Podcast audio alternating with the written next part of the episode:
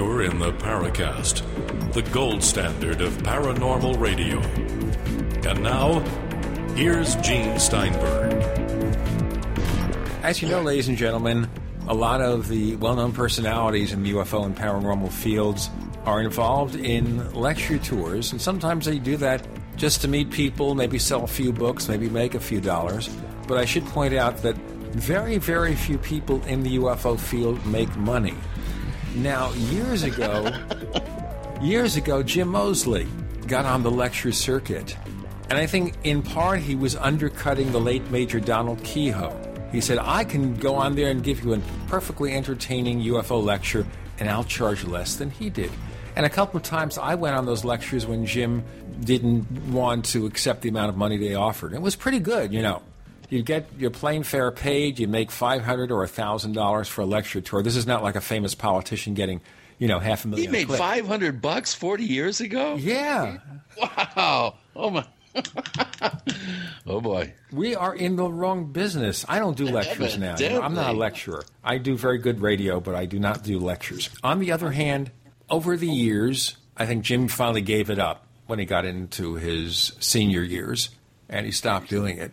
I never pursue the lecture circuit. I know Stanton Friedman does a lot of that. You do it occasionally, and as a matter of fact, this month, and we're in January of 2012, in case you're listening to the show later on, you are going to do a few. Can you tell us more? Well, I've been invited out to uh, California to do a sweep through the state, and uh, this will be my third time back there uh, in, geez, 14 years. Uh, I go about every five years, it seems.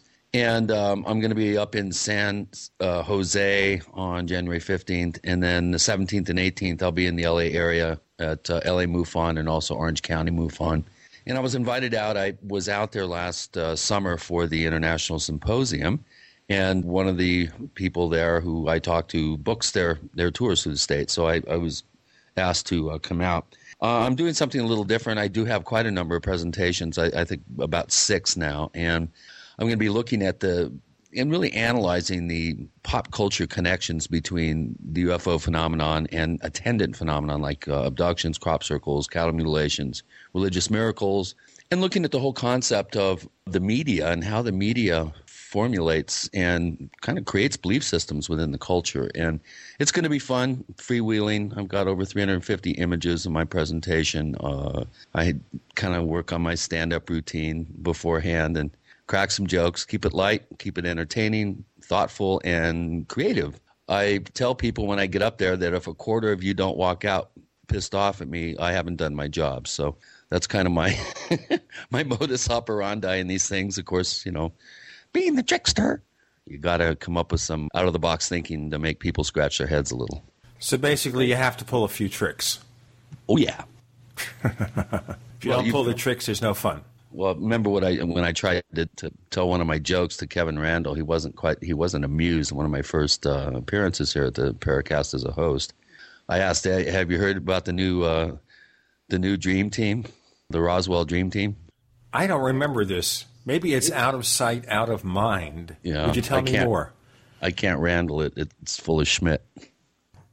The sounds of silence, ladies and gentlemen.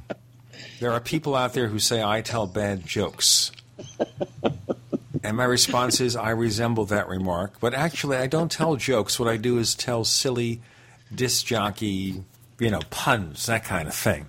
but that's as much as I do. So the people who say I tell bad jokes, I don't, don't think I ever told more than one or two jokes on this show since 2006. That's a bad rap. And I don't even rap. That would be pretty bad, too. Imagine me oh, doing a rap don't song. go there, please, Gene. I'm not going. I feel gone. Okay, so once again, if people want to learn more about your public appearances, do the organizations that sponsor them present this, or do you have it on your site, or what? Yeah, California MUFON, uh, LA MUFON, Orange County MUFON. I'm not sure what they call the other uh, chapter up there. It's uh, the chapter up in San Jose. They have announcements on their sites. We have an announcement on the Paracast, and if you go to my website, there'll be one up shortly. Well, we look forward to seeing that. And by the way, we're trying, really trying to update Chris's site, OurStrangePlanet.com, and most of it has been that the person who volunteered to do it has been occupied with other pursuits, starting a new business, the holidays, the family, and everything. And he keeps saying he'll get to it. And I keep looking at better ways to present your site, so it's going to be updated soon. Meantime, you know, check it out, OurStrangePlanet.com, and we'll see. Speaking of strange things, before we get into our special guest this week, and that's Nick Redfern, he's author of a new book called Keep Out about top secret places governments don't want you to know about. Chris, have you ever been to any of these top secret places? Well, I've been near a few, but of course, I've never actually been to them. Uh, I've been on the infamous Mailbox Road, Area 51. Uh, I've been around the uh, Skunkworks uh, site, and back east, I've been near some of the continuation of government facilities. Um, I've scouted out potential locations for underground facilities in the San Luis Valley and around the New Mexico Colorado border area. Of course, I've done extensive exploration around the Archuleta Mesa region, um, just north of the town of Dulce, and you know, I've done I've done quite a bit of tramping around. Uh, of course, I've been a real fan of Richard Sauder's work, underground bases and tunnels. What is the government trying to hide? We know of 129 underground, uh, extensive underground facilities that are part of the public record, and that's probably just the tip of the iceberg. So we're going to have fun with Nick today. Oh yeah, this is going to be very interesting. Now, I've never gone to any secret places, but I know that one of the things we're going to want to explore as we progress, and it's not a large part of the book. I understand he covers a lot of supposedly secret places there, and I want to get more into the London Underground and the London subway. Although I have to wonder about the New York subway. Speaking of secret places, you have to think the New York subway. Before we go anywhere else, the New York subway was first built in the 19th century. Okay? That's when it was first assembled. And you have to think with all those snaking tunnels, and it's one of the largest subway systems in the world, what lurks down there? You see all the horror movies about strange creatures and things lurking in the subways. There's a whole there's a whole kind of a subculture that lives in the uh, the New York subways. There's a lot of homeless people that have turned uh, abandoned, let's say, spurs that have been closed off by you know by the uh, MTA. They've turned them into um, kind of squatters uh, locations for, and people actually live down there. You have to think also it's a pretty filthy place. Yeah. Yeah you know, all the vermin, all that stuff that's going on down there. I'm not thinking about snakes and strange creatures. But you have to wonder what can fester there. And later on, we're going to ask Nick about London and the London subways. I've never taken them. The other subways I've taken, well, Chicago, which are kind of similar to New York. Also, BART, which is the Bay Area Transit System which is in San Francisco and around San Francisco, but that's pretty new. You know, so there's not yeah. enough years for strange creatures and filth to fester there. Give it time, Gene. It always gets there. You always have to wonder, though. You get the impression when you're writing those things that, you know, there's a cleanliness issue that isn't being dealt with. You know, it's kind of left kind of the second shrift. And I know there are a lot of dedicated people who work for these transit systems. In fact, my late father worked on the New York City transit system, mostly on the surface transit, which is the buses.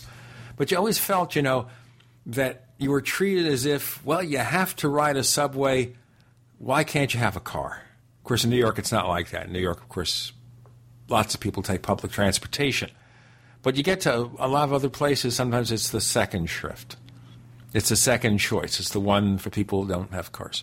And you wonder if you don't have enough traffic, strange things might happen. Weird things that might be happening below the surface of the planet. Not necessarily Deros and Teros. Okay? Yeah. Not necessarily caves or the vast cave systems, but lots of stuff going on. The book from Nick Redfern is called Keep Out.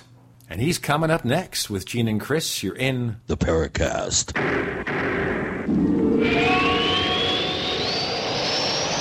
So here's what happened. I was placing an order online. The site went down. It just stopped responding. It took hours before it returned, but I'd already placed the order with another company. If your site goes down, you could lose business. And if you have a business or personal site, you'll want to know it's easy to run and it will stay online. At iWeb, your site is hosted on one of the most reliable networks in the world. Check it out. iWeb.com. That's iWeb.com. Fate magazine provides true reports of the strange and unknown. Keep up with the latest on angels and miracles, psychic phenomena, ghosts, UFOs, life after death, and much, much more. To receive your free issue of Fate magazine, call now at 1 800 728 2730 or visit their website at www.fatemag.com. That's 1 800 728 2730. What are you waiting for? Your fate awaits. Are you wondering about your retirement portfolio? Are you confident that the financial advisor is experienced enough to combat climbing interest rates, taxes, and inflation? Stop guessing and go to the expert, Robert Chapman of the International Forecaster. When you subscribe to the International Forecaster, you get Robert Chapman's 45 years of experience and concise investment recommendations. Who needs sugar coated excuses when you can get the cold hard facts and proven investment leads you can't get anywhere else? For a free introductory copy to Robert Chapman's International Forecaster, subscribe now at theinternationalforecaster.com or call 877 479 8178. Experience the difference. When you subscribe, you can email Robert Chapman directly to obtain investment advice tailored just for you. Don't wait another minute. Subscribe today at theinternationalforecaster.com or call 877 479 8178. That's 877 479 8178. Sure, there are winter specials, and then there are super winter specials at herbalhealer.com. Battle through this cold and flu season with powerful, natural, and safe flu fighters like elderberry power, oregacillin, olive leaf capsules, grapefruit seed extract, and Resper 8, all specially priced during the winter sale at herbalhealer.com. Don't forget vitamin D3 this winter. Right now, herbalhealer.com has 120 soft gels, 1000 IUs, sale priced at only $9. We also have a super winter special on six homeopathic liquid detoxes whole body detox, liver detox, kidney detox, lymph detox, brain detox, and lung detox. All liquid detoxes, regularly $26.95, are now just $20. Herbalhealer.com. As always, new customers get a free 128 page catalog with your order. Log on now and save big when you hit the winter specials at herbalhealer.com. Healing the world with nature, one person at a time, since 1988. If you don't want to be unprepared, BePrepared.com. BePrepared.com is the official site of Emergency Essentials, the 24 year leader in emergency preparedness. Why do they lead? Because of best value, best selection, and their low price guarantee. Take advantage of BePrepared.com's inventory reduction sale going on right now. Save up to 43% on food storage and emergency supplies. Up to 43%. For example, be prepared with freeze dried peaches and strawberries, freeze dried roast beef, 182 piece first aid kits, 9 meal MRE kits, a waterproof multifunction emergency LED flashlight for only $3.99 and much more. BePrepared.com while supplies last. But hurry, sale ends when inventory's gone. Call 800 999 1863. That's 800 999 1863. Or online at BePrepared.com. BePrepared.com. Best value, best selection, and low price guarantee. The choice is clear. Be unprepared or BePrepared.com. We'd like to hear from you. If you have a comment or question about the Paracast, send it to news at theparacast.com. That's news at theparacast.com. And if you'd like to catch up on past episodes, we have hundreds of shows for you to download direct from theparacast.com. That's theparacast.com. Or check us out at iTunes. This is the Red Fern abode. Is this in the underground in London? Well, kind of, semi. What does kind of semi mean? You mean you're half there and half not? It means I'm ethereal. Oh boy. We have the ethereal Nick Redfern with Gene and Chris in the Paracast. Welcome back. Hey guys, how's it going? Oh, it's going nicely. We're starting off the new year with you. And the question I have is is it true that we bring you on just for the laughter? That great laugh. Well, I forgot about that actually. Mm, but, yeah, I So guess you'd- I can you'd do a few to of those remind him, throughout Gene. the show. Yeah, I, I guess I can do a few of those throughout the show. So. Okay, we'll give you a chance. Okay, the book is right. called Keep Out. Now, what inspired you to seek the places around the world that governments don't want you to visit? Um, there's a couple of things, really. I mean, one of the things I would sort of point out to people is that the book isn't a study of like secret locations per se or period. It's ones that specifically have a link to UFOs, paranormal, or supernatural. So, in other words, you know, there are chapters on things like Area 51 and Hangar 18, but there aren't chapters on some vaults under the Pentagon or whatever. You know, I don't get involved in sort of political conspiracies, so it's just bases where people have made allegations about aliens and so forth. Um, and with that said, I mean, one of the reasons why I sort of wanted to write the book is because, you know, everybody, when it comes to secret bases and UFOs, talks about Area 51. You know, that's the one that's become sort of ingrained in not just the UFO field, but popular culture as well. I guess within ufology, you know, its sort of little brother is Hangar 18 or the stories of Hangar 18 at Wright-Patterson Air Force Base. You know, there are, there are actually all around the world a lot of secret installations or off limits installations is probably a better way of terming it, with links to UFOs, you know, military people coming forward. And I thought, well, you know, why not try, instead of just going over just Area 51, et cetera, et cetera, why not bring forward some of these other stories about additional locations and facilities and, you know, demonstrate to people that the story of off-limits places with links to UFOs doesn't begin and end with Area 51. Okay, looking though at the Area 51 specifically, mm-hmm. just for a short period of time, how then did this gain such attention mm. as being the place to go for unusual goings on? Well, I mean, although Area 51 as a location, if you like, you know, has been around for decades, you know, I mean, literally decades, the issue of its sort of relationship to UFOs in, in terms of its lifespan is actually sort of a, a relatively recent one. Area 51 is actually just sort of one of a number of areas on what's called the Nevada Test and Training Range in the state of Nevada, which actually extends to more than 4,500 square miles. So it's like a huge area. And Area 51, as I said, is just part of it. Back in certainly in the 50s, we know that you know things like spy planes were tested from there, the U-2 and the and later on the Blackbird, the SR-71. Stealth technology was also experimented with and tested there. Um, so, in other words, the base has been an active location for decades, but it was pretty much under the radar, not just because of the secrecy, but simply because there was nothing that really captured anybody's imagination, you know, beyond the fact that unless you're an aviation spotter, you know, one of these people who goes out looking for planes or whatever.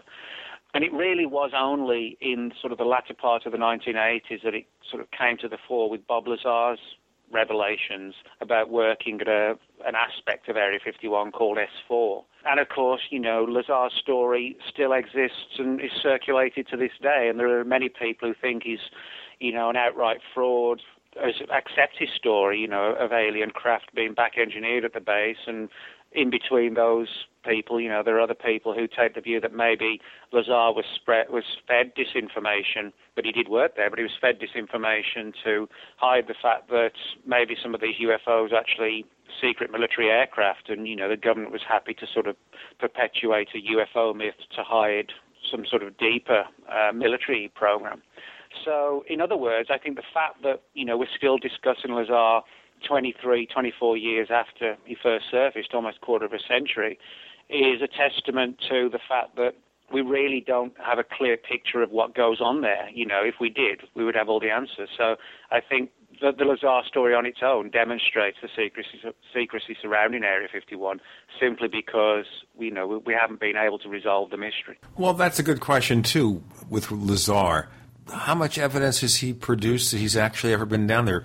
What, he got one stub of a paycheck that maybe he worked three or four hours somewhere? Well, you know, I mean, this is the thing about Lazar that a lot of people kind of find intriguing and fascinating is that, you know, he, on the one hand, he doesn't come across like a, a normal hoaxer. And I'll tell you what I mean by that. You know, I mean, I've spoken to enough people within the UFO field that whereas most people, I think, you know, are honest and earnest, etc., etc., hoaxers, particularly people who hoax UFO encounters, you often find the story gets embroidered upon and added to over time. And when a problem surfaces, you know, they explain it away by adding something else. You know, kind of like the George Adamskis, etc., where, you know, there's a new layer added to it every time somebody questions something. Lazar's story, regardless of what people say about it, actually hasn't changed at all. You know, he just said, well, this is what happened. And when people said, well, how about this? He said, well, I don't know. So in that sense, he doesn't come across like someone who's constantly adding to his story, embroidering on it, you know, every two minutes, so to speak. Lazar does actually have an interesting background. There's absolutely no doubt about that. For example, he was the the subject of a front page article in 1982 in the New Mexico-based Los Alamos Monitor newspaper. What's interesting is that he's identified in the newspaper back in 82 as working at Los Alamos' Meson Physics Facility, which is today called the Los Alamos Neutron Science Center, where a lot of sort of cutting edge research into particle physics is undertaken. That's a provable fact that he did work there. And he also, you know, his number turns up in the Los Alamos phone book the official phone book. Now, again, that's not, you know, hearsay rumor. That, that's fact. You know, if you can find a Los Alamos 1982 phone book, you'll see Lazar in there. That in itself is interesting. Now, another thing that kind of keeps the door open a little bit is that Lazar said that one of the people who was sort of instrumental in getting him an interview to work at Area 51 was Edward Teller, who he bumped into at a, a lecture in the early 1980s at Los Alamos. Now, if someone like Teller, of his sort of um, standing and you know historical position in you know the the world, etc., in the in the U.S. government and you know the the history of it, you know somebody approached him and said, you know, this guy named Bob Lazar is telling this story about how you arranged for him to have an interview and that ultimately led him to working on alien spacecraft at Area 51, you would imagine that Teller would not just say no. It's, you would imagine that Teller would simply say, you know, that's complete nonsense. Um, I didn't give him any sort of uh, window, if you like, to an interview at Area 51 at all. Um, but that isn't what happened. Instead, what did happen is that when he was put on the spot by a TV journalist, Teller absolutely squirmed and tried to work his way out of even answering any questions about Lazar and just basically said something along the lines of, well, maybe I met him. And if I did meet him and I, I thought I liked him, maybe I referred him to somebody else, but I don't remember. That was you know, pretty weird, of, yeah. Well, before we get more weird, if you have a comment or question about the show, write us news at theparacast.com. That's news at theparacast.com. The book is Keep Out by Nick Redfern with Gene and Chris. You're in the Paracast.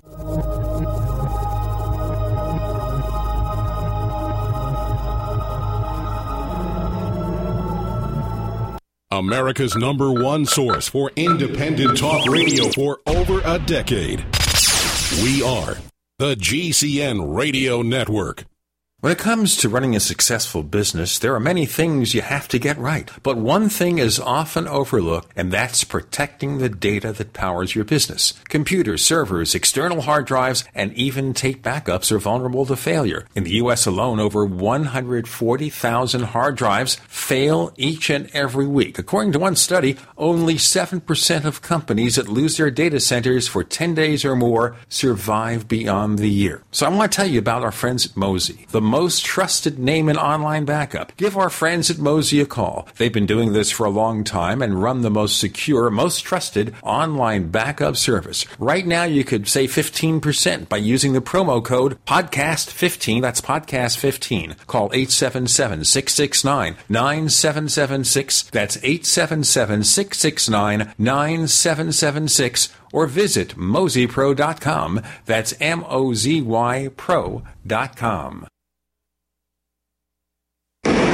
Hi, I'm Mark Craighead, founder of Crossbreed Holsters. I designed our top-selling holster, the Super Tuck Deluxe, to solve the problems of being poked, pinched, and gouged while carrying concealed. The Super Tuck Deluxe is the most comfortable, most concealable holster on the market today. We offer a two-week free trial and a lifetime warranty. Visit us at crossbreedholsters.com.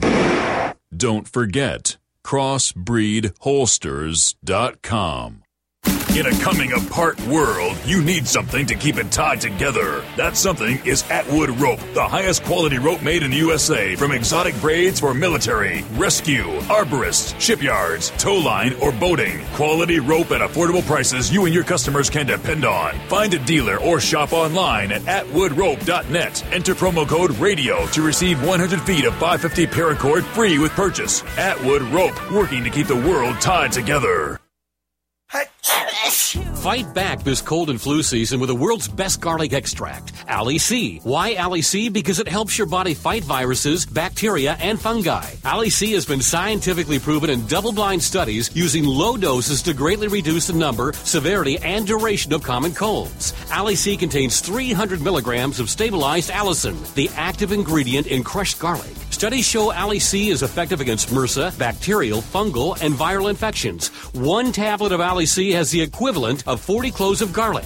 Ali C supports your body's resistance to all types of conditions and can help lower high blood pressure and high cholesterol. So boost your body's resistance to infection with nature's best garlic extract, Ali C. For more information and to order Ali C, call 877-888-7126 or go to garlichealthproducts.com. That's 1-877-888-7126 or go to garlichealthproducts.com for your Ali C today. Long Range Patrol Ration Entrees.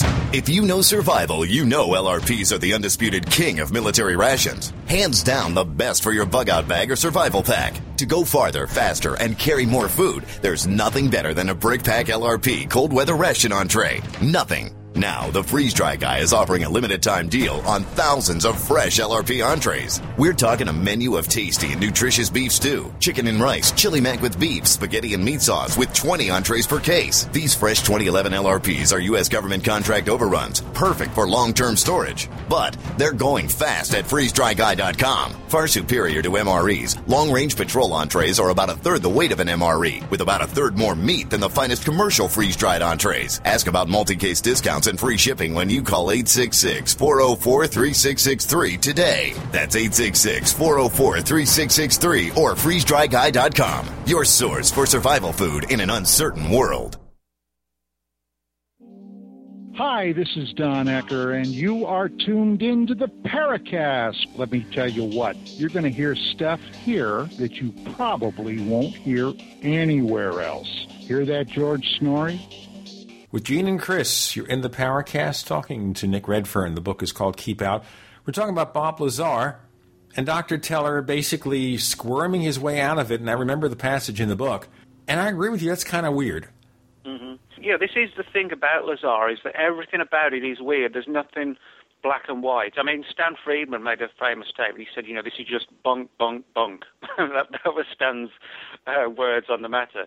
But on the other hand, you know, people say, well, Lazar was this sort of kind of alternative, unusual guy. You know, he had a finger in a lot of different pies and he worked on sort of futuristic jet cars and all sorts of different things. now, yeah, and whorehouse surveillance systems. yeah, and yeah, exactly. And you know, and rocket-powered cars. Rocket-powered cars. That's right. And you know, my view, and this is actually being brought up, is that if you have you know, if you're in charge of some sort of super secret program to back engineer crashed UFOs or recovered UFOs or donated UFOs, who knows how they got there if they're there. But if you're working on that program and you want to maintain the secrecy, you don't get people in on the project who are some of the most famous people you know, in the scientific world who might possibly want to blow the whistle as a means to, you know, give themselves a place in in historical legend for the next, you know, 2,000 years or whatever. What do you do instead? Well, maybe you hire maverick people who, on the one hand, are, like a lot of people, very brilliant but equally very alternative.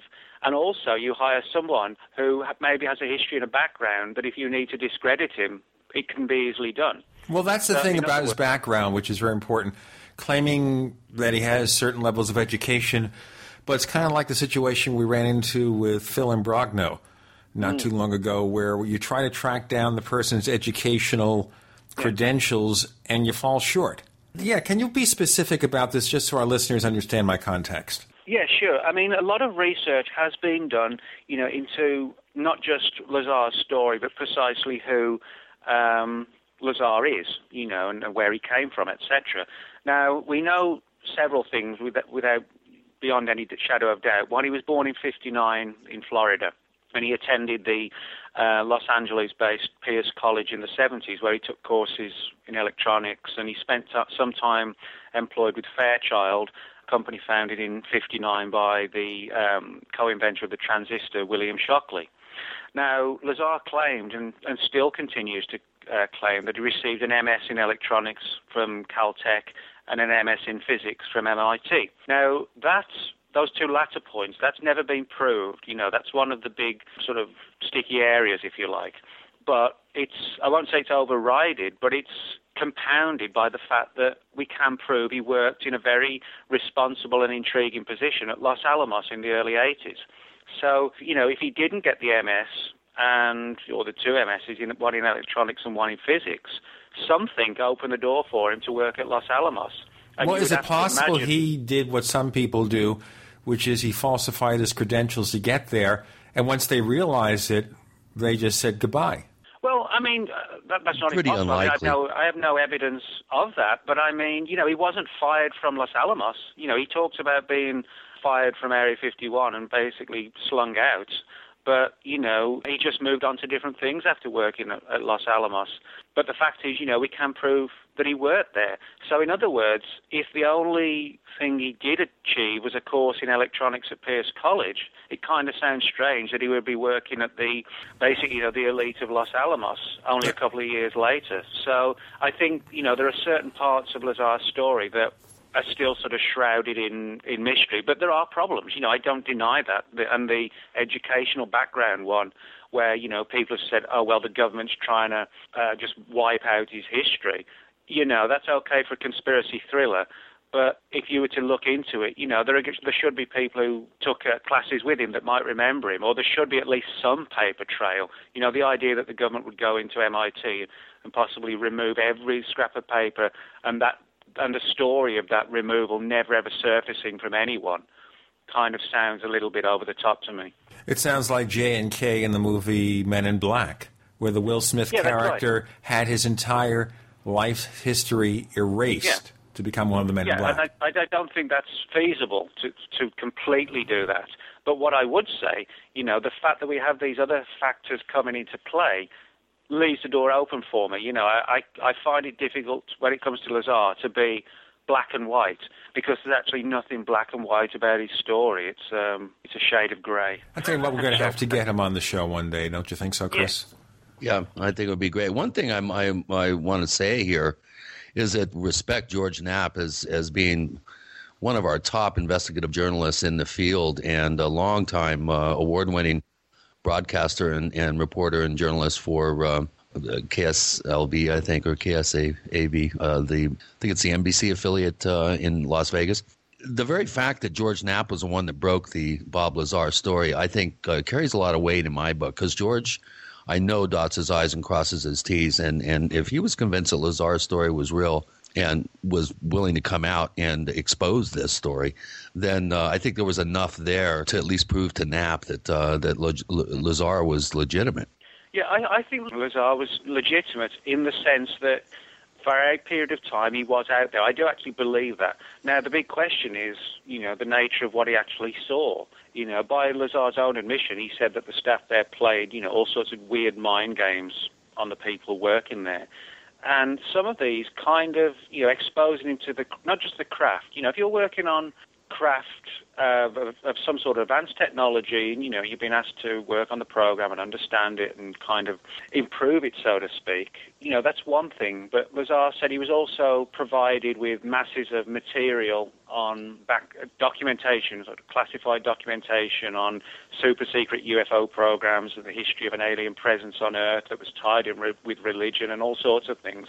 Now, you know, I, I could be entirely wrong, but for me, you know, if you're going to be working on a, a classified program, do you really need to be briefed on the intricacies of the entire alien presence? Maybe you do, but maybe you don't. You, know, you would think it would be more compartmentalized. Yeah, but you could make the argument that maybe he was shown those documents to reinforce the idea that the craft that were held there were alien, when maybe they weren't. You know, I mean, one of the things that we do know is that in the exact same time frame that Lazar was at Area 51, and official files that have surfaced through the Freedom of Information Act actually reflect this. Both the CIA and the Air Force's OSI, the Office of Special Investigations, were deeply worried that certain UFO researchers in the US had been targeted by the Russians to um, unwittingly sort of uncover classified information on super secret aircraft programs, but using their sort of UFO research to do so. Sort of like a dangling carrot where the Russians would say, you know, go look for some sort of latest stealth news and we'll give you a few tidbits of the KGB's UFO secrets, you know, which themselves might be even fabricated. So, in other words, we know that this was going on, that the Russians were trying to penetrate U.S. military aircraft programs, and in some cases, were trying to use UFO researchers to do so in the time frame when Lazar said UFOs were Area 51.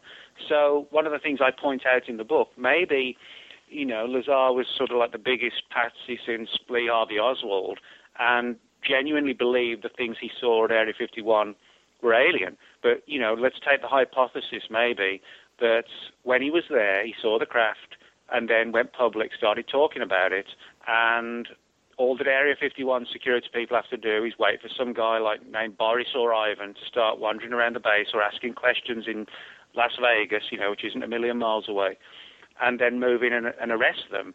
And at the end of the day, they've arrested a spy who was sort of drawn into the web of looking for classified military programs by a UFO smokescreen, and more importantly, no real secrets have actually been revealed. You know, it's everything's been hidden under this UFO banner, and Ivan and Boris are safely behind bars somewhere. So you're saying that there's a real good possibility this could have actually been a very uh, a very elaborate and well thought out counterintelligence uh, yes. agenda.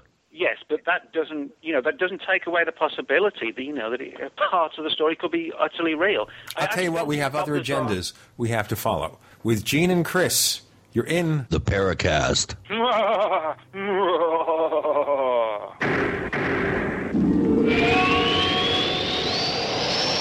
Are you tired of searching for great talk radio? Something more important. Search no more. We are the GCN Radio Network.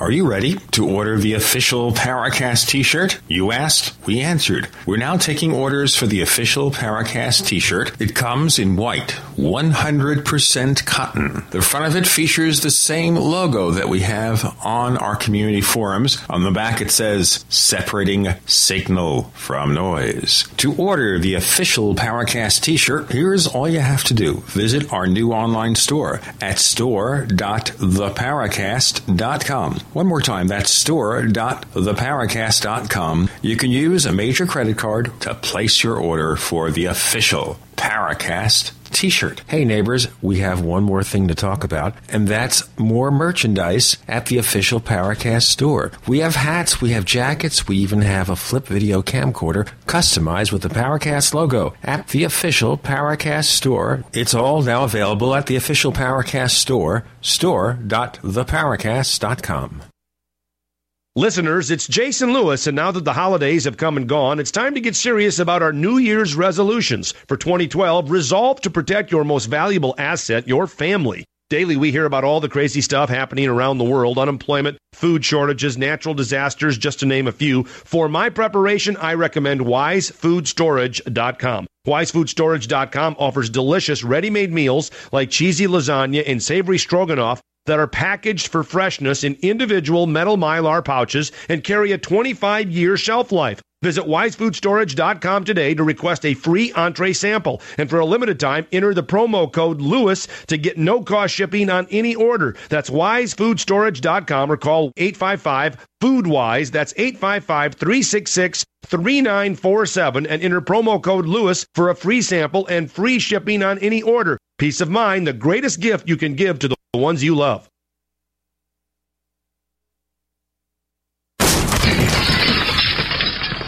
That's what it sounds like when a burglar kicks in the door of a dark house that looks like no one is home.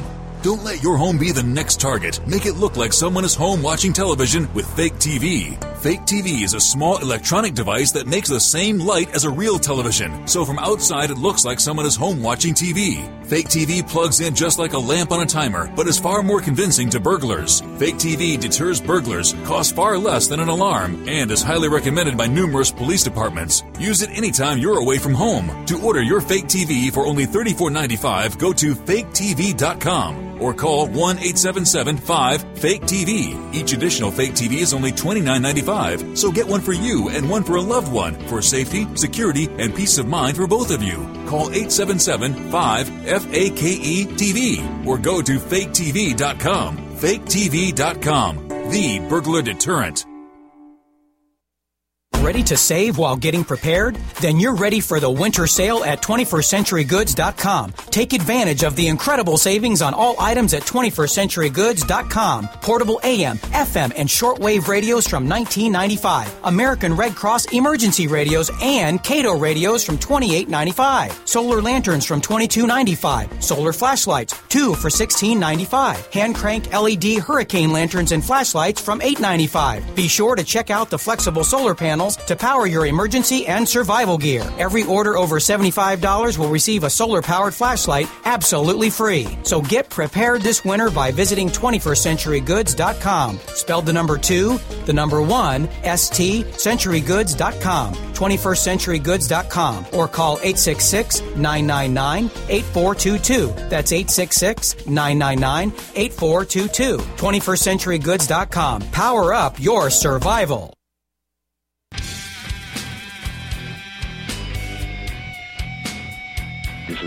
Is Kurt Southern, the author of UFO Mysteries, and you're listening to the Paracast. I guess that wasn't too bad. It's the first time I've practiced it since I was last on the show. So I don't, I don't actually sit at home doing that every time, every ten minutes. That's the secret of the great laugh from Nick Redfern, author of Keep Out, and the expert, the one who creates laughter for the Paracast with Gene and Chris. Just before we go away from Bob Lazar and conspiracies in Area 51, there's a story I read, and this, I guess, will be the last thing we talk about Area 51. It's from Lee Spiegel over at the Huffington Post. And I'll quote the headline Area 51 personnel feel betrayed by Annie Jacobsen's Soviet Nazi UFO connection. That's part of her Area 51 book. You know, where the book itself was just coverage of what Area 51 is and what's going on, but she had to get a UFO Roswell Nazi connection. What's your take on that? Well, yeah, I mean, this is a really weird story. And what's ironic is that, you know, when, when Annie Jacobsen's book came out, you know, it was the, the Area, Area 51 tie-in with Roswell that really caught the media's attention. You know, they, I won't say they, they didn't talk about the rest of the book, you know, to a degree they did, but, you know, it seems that the Roswell thing was the one more than any other that really got people's attention. Now, you know, there have been a lot of different theories put forward for Roswell. I would have to say that this one, without doubt, is the most controversial because it, to me, just doesn't hang together. And I'll tell you why. You know, in her story, the idea was that the Russians basically were behind Roswell, and it was some sort of like a War of the Worlds type hoax where they would stage like a UFO landing in the US um, you know, with aliens, you know, coming out of the craft and basically, you know, send America into a state of panic that the aliens had arrived and a UFO invasion was beginning. You know, that the idea and the scenario of, of fabricating an alien attack to sort of, you know, to, to create fear or to instill a new world order, you know, is kind of an intriguing and, in, and an interesting one. But, you know, the, the story that was Annie Jacobsen was told is very, very different. She was told that Stalin Joseph Stalin, the Soviet premier at the time, was in cahoots with Joseph uh, Mengele, the um, infamous Nazi doctor who did all sorts of, you know, sort of terrible medical experiments on people and very often on children as well. And the story was that Mengele sort of mutated, it's probably the best way to describe it, a number of young children. And the idea was that they were loaded into an aircraft based on the designs of the Horten brothers, who built these sort of swept-wing glider type aircraft back in the uh, in the 40s for the for the Nazis. Um, and the idea was that the craft was flown to the United States and it would land in a populated area, and you know these deformed, mutated children would get out, and people would believe aliens had landed. the story is made bizarre for several reasons. One, Mengele, you know, we know had fled to South America. You know, he, he wasn't in Russia. He wasn't even in Germany um, in 47. The other thing is that, again, through the Freedom of Information Act, we have literally hundreds and hundreds of pages of files from the mid 40s onwards from the US Air Force and the Army where they've been analyzing um, captured Horten brother aircraft and, you know, analyzing the data and photographs. So, in other words, it would take nobody any time at all to realize that this was one of the Horten brothers' craft that it wasn't an alien spacecraft. You know, the idea of it landing in the US, an aircraft, would need tires. You know, it would take no no time at all to realize that this is just made purely with terrestrial materials. And also, you know, I, I question the idea of whether people could be biologically mutated back in the 1940s to any extent to where, you know, not only would they look alien, but they would actually be able to sort of live and exist and, you know, move around, etc. You know, so I think, again, I speculate and wonder if somebody on the inside was concerned that Jacobsen was writing a book about Area 51 that would be a, be a big expose. So what do we do? Well, let's try and you know discredit it by putting out a really outrageous story that's you know going to basically get everybody's attention, but by default make it just another UFO book rather than, as some people may have worried, a definitive study of Area 51. Well, at this point, do we think that maybe Annie Jacobsen was thrown this line of stuff just to make the book gain more attention? Um, I, I, it may have been to gain more attention, but I don't think from the perspective of selling copies. I think it may be that people on the inside may have been anticipating and hoping that the response would be exactly what I've just said about how the story you know, of Mengele and, and Stalin just doesn't work. You know, it just, it is not credible. So maybe the hope was that by pointing that out, then that will by default make people question the rest of the book. You know, if they couldn't stop the publication of the book, well, you know, let's put something in there that's going to, like a, she's going to accept and publish, and then, you know, over time it'll come to discredit the rest of the book, which you know, actually does contain a lot of good information. So that takes us from Area 51 to the next topic. And Chris and I were joking before you came on about subway systems around the world, these mm. underground labyrinths mm. of unknown happenings. I was thinking about New York. I grew up in New York. I lived virtually on the subways when I wanted to skip class. I just go on a subway ride. You know, I go from one end of New York City to the other. Now you know my secrets, ladies and gentlemen. But you're talking mostly about, I guess, a system that's pretty old itself, the underground or subway system in London. Tell us more about mm. it. Well, yeah, I mean the the London Underground, you know, is is the one sort of mode of transport that pretty much everybody uses in London. You know, sort of driving around London's pointless. You know, you can you're never going to get anywhere because there's that much congestion. So everybody just uses the tube, and um, you know, there's a whole range of lines and tunnels, etc. A lot of people don't realise that the London Underground, which actually uh, was first opened in 1863 is basically, although it's you know it's like an open uh, tube system full of trains, etc., it has a lot of secrecy attached to it. For example, during the Second World War, uh, when the Nazis were sort of on a nightly basis bombing London during what was called the Blitz, um, people who were living in London, you know, when the sirens would go off, um, everybody would head down to the, the tubes, to the tunnels, because they were very deep underground and you know they gave a lot of protection from Hitler's bombings every night, and you know this this was sort of like a, um, a plan that the government itself, the British government, organised, you know, for where the tracks would be closed and people could bring like sleeping bags and pillows down, you know, and just sort of sleep through or survive at least the nightly blitzes and um, you know get some sort of protection. We also know that also during the Second World War that uh, the Prime Minister at the time, Winston Churchill he used what was called the Down Street station, uh, where he had a secret office deep underground, again to sort of survive these nightly attacks from the Germans. So, in other words, you know, what seems like an innocuous, normal tunnel system for trains, etc., is actually something quite different. Now, there are also a lot of other weird stories, um, not just of a UFO nature, but more of like a Fortean nature as well, coming from the London Underground. There's a, a long-standing story about some sort of deep underground chamber where supposedly a crashed UFO and alien bodies are held. Now, even I admit some of these stories, you know, they're kind of friend of a friend like, and they're, they're sort of the classic Hangar 18 type things where somebody goes through a wrong doorway and, you know, goes to an off limits area and sees these weird little bodies in frozen cryogenic storage. So, but the stories do exist. There are even weirder ones than that where people have said that, you know, they saw sort of spectral, almost Bigfoot type creatures deep in the tunnels, sort of spectrally coming through the old walls and things like this. And, um, you know, it's difficult to sort of reconcile these stories. You know, I write a lot about cryptozoology as well, and some of these stories fit more into that category than ufology or anything conspiratorial. So, do we assume so, like a place like the London Underground has dimensional portals, perhaps? well, you know, I mean, that's getting into sort of another realm. But I mean, you know, when you've got sort of four or five different issues all focused on this one location, you know, you do sort of have to question whether or not there's something more significant about it. You know, people talk about sort of portals and doorways and you know different parts of the world. I mean, it's difficult to know. You know, London's an ancient city. You know, its its founding fathers sort of go back. You know, to the Roman times even.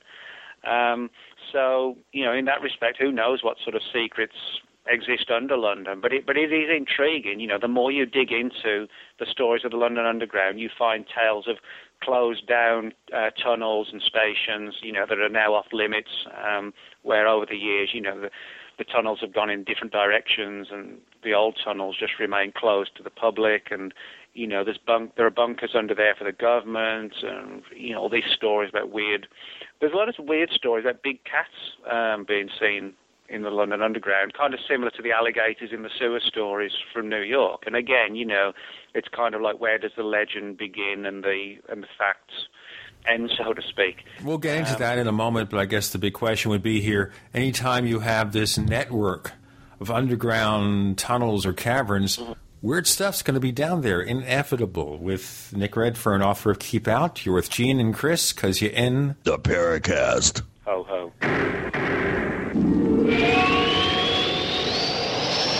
The GCN Radio Network, providing the world with hard hitting talk radio. GCN. Great talk radio starts here.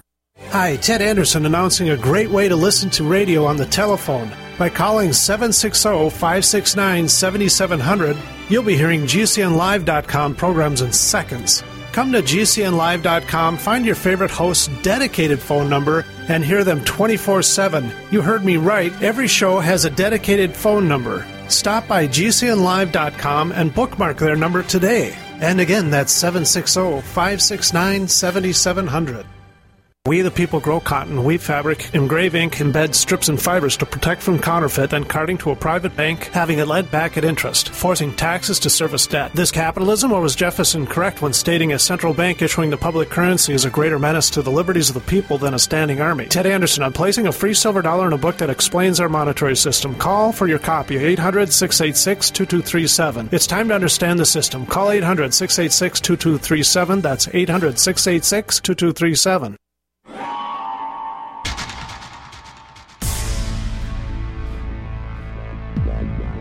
Welcome back to the Paracast, the gold standard of paranormal radio. And now, here's Gene Steinberg. Leftover from Christmas, Christmas cheer from Nick Redfern, author of Keep Out, Top Secret Places Governments Don't Want You to Know About. And we're focusing on the London Underground. Of course, you have those great classic subways over there. Mysterious Cats, tell us more. Well, yeah, I mean, one of the people I interviewed for the book was a woman who, back in the 1950s, late one night, was standing on one of the uh, the platforms. You know, bear in mind there are you know literally dozens and dozens of platforms all across the underground. Nobody else there at the time, and she said she saw this, which basically she described as a large black panther, which is sort of a misnomer. It's, they're basically melanistic big cats lacking in pigment. Uh, there, there, actually isn't a, a, creature called a black panther. It's just uh, like a popular culture term. But anyway, she saw this large black cat, which she said was sort of prowling along the tracks, and basically gave the sort of this weirdly intent glare, as if it was almost sort of boring into a soul. You know, it's a very very strange experience, almost like a paranormal experience than just seeing, you know, an exotic large cat that had escaped from a zoo or something like that. And it was sort of taken to a, a weirder level where she claimed that a few days later somebody knocked on the front door claiming to be from the government and suggested to her it'd be a good idea if she didn't talk about this, which again has sort of classic Men in Black overtones to it. Although she said there was no threat and she said that the guy and her actually sat by the fireplace drinking tea as he told her not to talk about this, but in kind of friendly tones. But it does have that MIB flavour to it. And um, there are actually several reports like this, particularly from some of the deeper tunnels of people seeing what they describe as like large black cats, larger than a house cat, obviously, and bordering on like an exotic cat. And who knows, you know, maybe some of these. Britain has a lot of reports every year of large black cats on the loose. Who knows, maybe deep in some of the lower levels, you know, some of these animals have bred and thrived and, you know, are surviving on whatever's down there, whether it's sort of discarded burgers or the occasional hobo, who knows. Well, you know, it's very interesting here. When you get a place like that, underground, not access to every nook and cranny. Isn't it basically part of the problem that you're going to have strange animals and stuff like that? They're just going to get down there and find it comfortable? Well, yeah, I, I mean, I, I think that's uh, very true. And I think, you know, the important thing to note is that you know, the London Underground affords a lot of cover, protection, darkness, safety for any sort of predator that might want to live there. But more importantly, you know, because there are a lot of people down there, as I said, there's, there's food being thrown around all over the place. You know, people are just dumping a bit of a burger on the tracks or whatever, or just dropping something. So, in other words, you know, you've got a safe haven, a lot of protection, a lot of winding tunnels, tunnels where the average person can't go, a lot of the old closed down ones. So, it would be the ideal place for like wild animals that really, number one, want the cover and the darkness and the safety, but number two, arguably need a human presence, you know, which they can sort of live off all the the rich pickings that we dump, so to speak. Let's look at some other strange places here because there are so many, and the book covers a whole host of them. And I guess the best thing to do is also look at that other famous underground place that we all talk about. Oh, I don't know how much we've talked about it here on the Paracast. Dulce, New Mexico. What's the background? Mm. Well, yeah, I mean, the Dulce story is without doubt, you know, one of the most controversial, probably in many respects even more controversial than the story of Area 51.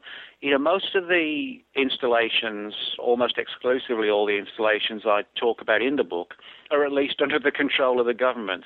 According to sort of ufological rumor and legend, the Dulce base is actually out of the hands of the government, or the government has lost control of the base, and it's now under the control of hostile aliens. Now, Dulce is a base, or an alleged base, I should say, in the town of Dulce, New Mexico, hence the name, which is in the northern part of the state. For years, people have come forward, unfortunately for the most part, using pseudonyms or aliases, etc., but still claiming that you know this huge installation exists below this mesa, this huge mesa. That the mesa is undeniably real in the town of Dulce, but people talk about this gigantic facility extending down for you know a number of levels, multi levels below the mesa. Uh, where hostile aliens are doing everything from sort of biological warfare experiments to you know bizarre genetic and gene splicing programs, splicing humans with other animals, and people are kidnapped and used for food. And it, it sounds like, you know, the ultimate conspiracy sci fi thriller, which you probably would make. And I think there are, I actually heard somewhere that a movie is going to be made about Dulce, so I'm sure it may cover some of these issues. But, you know, there's a big difference between what we know as science fiction, or what may be science fiction, and science facts and rumor hearsay a verifiable fact. Now, a lot of people talk about the, the Dulce base, you know, and, and perpetuate these stories about hostile aliens, which, you know, who knows where the truth begins again. But one of the things I did when I was researching the chapter on Dulce was not just to focus on who was saying what about what, you know, in relation to, to UFO specifically, but actually take a look at what else was going on in Dulce and look at the history of the area and try and determine to what extent, if any extent, you know, the military or the government had been active in the Dulce area. And the fact of, of the reality is that there's a, a huge amount of military and government ties to the Dulce area. The, the mesa itself extends more than 9,000 feet um, above sea level in Rio Arriba County. And this entire area from 1975 to 1979 was a literal hotbed for um, cattle mutilations. Now, the FBI has now declassified all its cattle mutilation files, many of which cover all these encounters at Dulce. And when you read the FBI's files on the, the Dulce cattle mute, you know, you find it, it reads like sci-fi until you realize, you know, you're looking at genuine government files. I mean, they talk about animals drained of blood, weird tripod markings on the ground that seem to be following the cattle, elevated radiation readings, calves having been taken and the mothers left behind, all, all sorts of weird stuff like this. And um, to where the FBI even consulted with uh, Gabe Valdez, um, who was uh, one of the most prominent people in the uh, New Mexico State uh, police department in Dulce at that particular time, or in the vicinity of Dulce. So, in other words, we know on first, at least, that there was a, a wide range of cattle mutilations in the very area of where the base you know, supposedly exists. And what's interesting is that the existence or the story of the base wasn't around, you know, in 1975. Nobody was talking about the Dulce base then. So, in other words, you know, people might argue if the story was already in circulation, then people might be just getting all, you know, hysterical about somebody's cow dying and attributing it to the story of the alien base. But that, it wasn't in circulation in 75. So, in other words, the mutilation angle predates the base stories. The other thing that's interesting is that on the 10th of December 1967, the Atomic Energy Commission detonated a 29 kiloton nuclear device 4,000 feet below ground level in the area, uh, ostensibly at least, to sort of provoke the release and production of natural gas. And this was a program known as Gas Buggy, which fell under the auspices of a bigger program called Operation Plowshare, which was basically designed to explore the peaceful use of atomic energy. And what's interesting is that the, the location of the gas buggy test, when they detonated this atomic device way below ground, is actually only 12 miles from Dulce. So, in other words, we can prove that there was verifiable underground digging and explosions in the Dulce area back in the 60s. We can prove the FBI was looking into cattle mutilations there in the 70s. So, you know, this for me, again, leaves open the idea that there could very well be some sort of underground installation in the area. And to give you another intriguing little bit of insight as well. Because of these uh, this nuclear test in '67, all around Dulce now, it's actually illegal unless you get government permission to dig um, within the near vicinity of where the uh, explosion took place. Now, on the one hand, you could argue, well, you know, this is an atomic device. Nobody wants somebody opening up the ground, you know, and releasing radioactive elements or whatever, which is true. Uh, but on the other hand, you know, you could make the argument the government doesn't want us digging around there in case anybody stumbles upon evidence of the underground facility. You know, but whichever scenario is true, it's intriguing that of all the locations in the US, you know, where it's illegal to dig underground, one of them is within 12 miles of the alleged Dulce base. We have Nick Redfern. The book is called Keep Out, and many more places around the world to explore. And a few of your questions, listeners. You're on with Gene and Chris because you're in the Paracast. Yes, you are.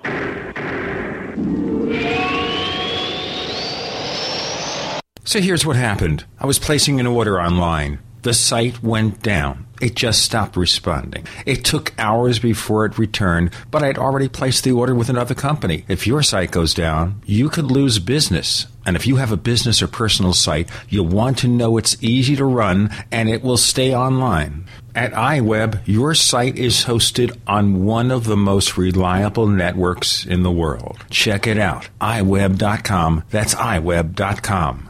For 58 years, Fate has provided true reports of the strange and unknown. Fate brings you the latest in all aspects of the paranormal, like angels and miracles, psychic phenomena, ghosts, UFOs, and much, much more. To receive your complimentary Fate magazine, call now at 1-800-728-2730 or visit their website at www.fatemag.com. That's 1-800-728-2730. What are you waiting for? Your fate awaits.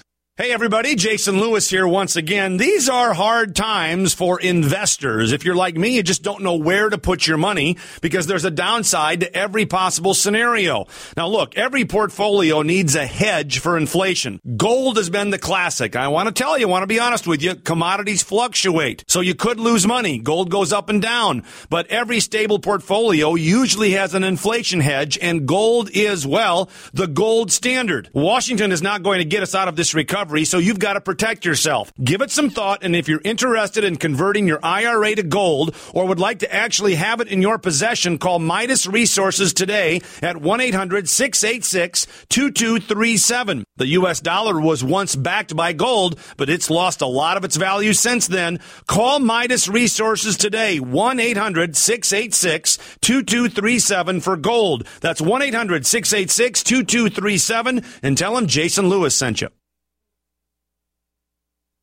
Listeners, it's Jason Lewis, and now that the holidays have come and gone, it's time to get serious about our New Year's resolutions. For 2012, resolve to protect your most valuable asset, your family. Daily, we hear about all the crazy stuff happening around the world unemployment, food shortages, natural disasters, just to name a few. For my preparation, I recommend wisefoodstorage.com. WiseFoodStorage.com offers delicious ready made meals like cheesy lasagna and savory stroganoff that are packaged for freshness in individual metal mylar pouches and carry a 25 year shelf life. Visit wisefoodstorage.com today to request a free entree sample. And for a limited time, enter the promo code LEWIS to get no cost shipping on any order. That's wisefoodstorage.com or call 855 FoodWise. That's 855 366 3947 and enter promo code LEWIS for a free sample and free shipping on any order. Peace of mind, the greatest gift you can give to the ones you love.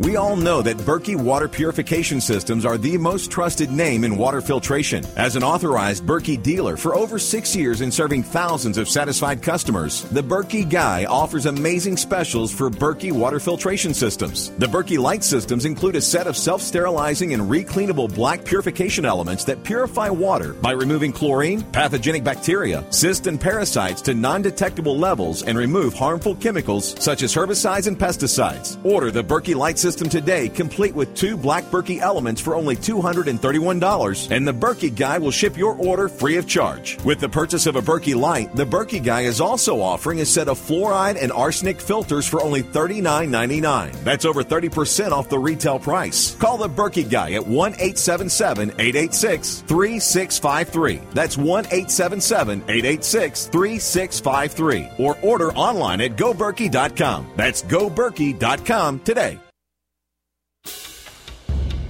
We'd like to hear from you. If you have a comment or question about the Paracast, send it to news at theparacast.com. That's news at theparacast.com.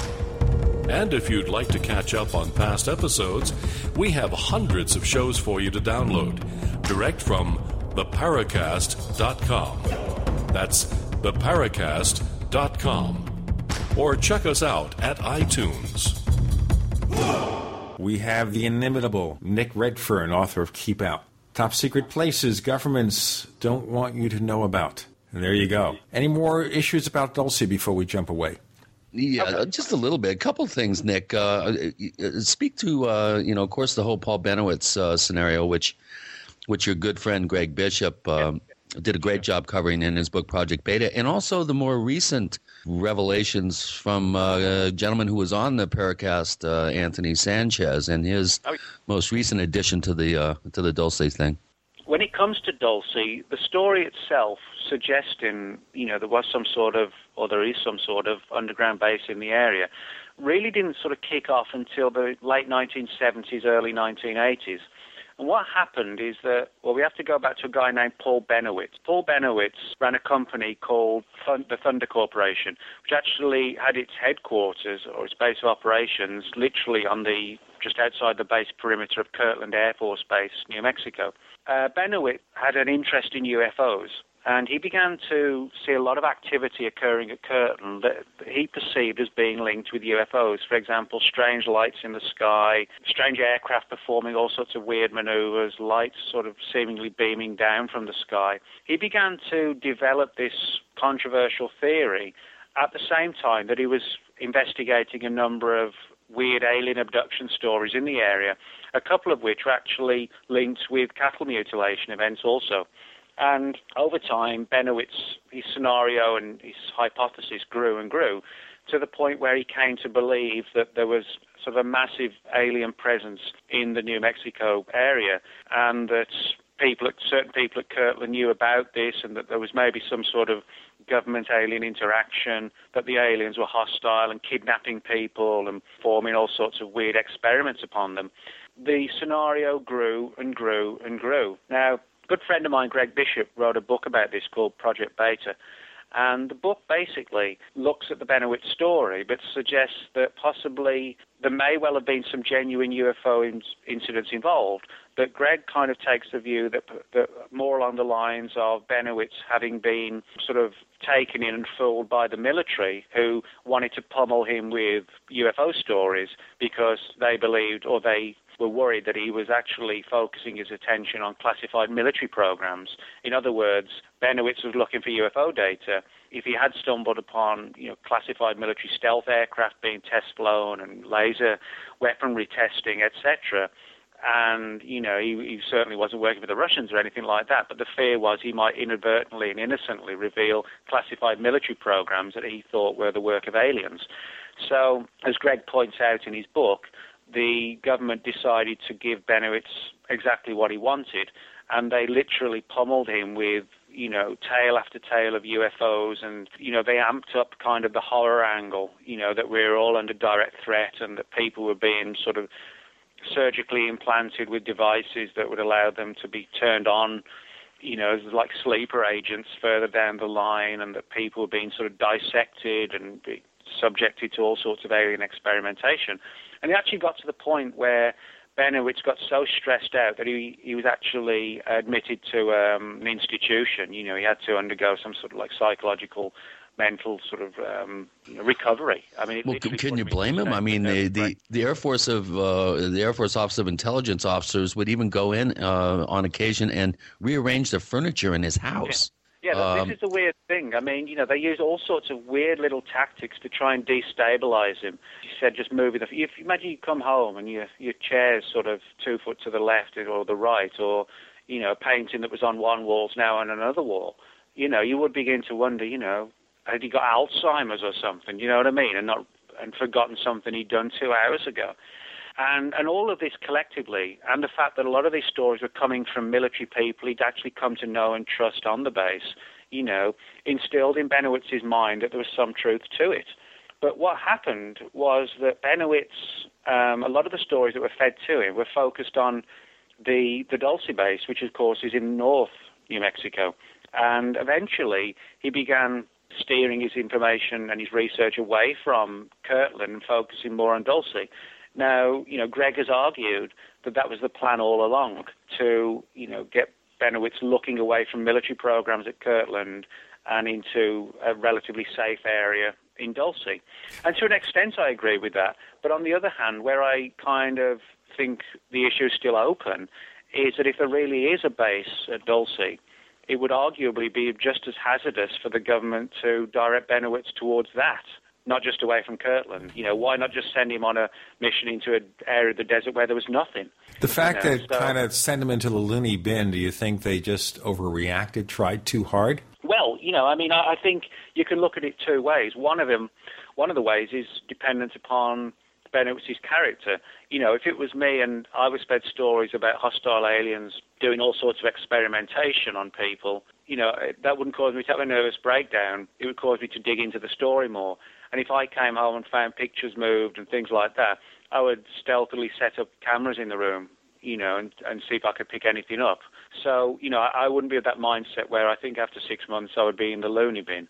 So I think you know this this sort of approach I think is only undertaken when a lot of sort of background research has been done on the psychological state of the person and how they can be manipulated. And one thing that works on one person might not work on another. But I think I think the motivation was to destabilize him, to encourage him by whatever means necessary to keep away from Kirtland and you know uncovering, albeit unwittingly, uh, classified military programs and just focus on a different area.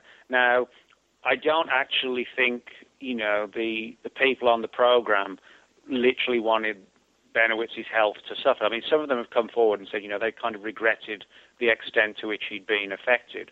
I think the goal was just to shut him down and stop him, you know, not realizing that it was going to go to the ultimate degree of sort of like a total nervous, physical, and psychological collapse, you know. Well, the other question I would have is Is there any other case of someone else like a Paul Bennewitz who was transported to the loony bin in this fashion, or is he a singular effort? Well, you know, I mean, there probably isn't, at least ones I can think of publicly.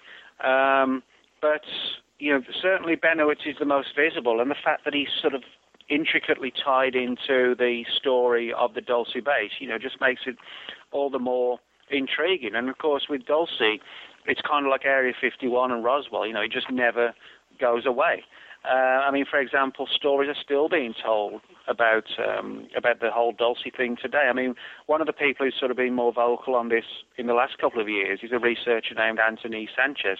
Um, and in, in actually in January 2010, Sanchez spoke with a retired U.S. Air Force operative who confirmed that yes, there was a Dulce facility, um, but rather than just being one kind of secret underground base, there are actually three and they were supposedly nicknamed TAD1, TAD2, and TAD3. And this and is C O M M E R C I A L radio with Nick Redfern, author of Keep Out. You're talking to Gene and Chris because you're in the Paracast. Nick? Mm-hmm.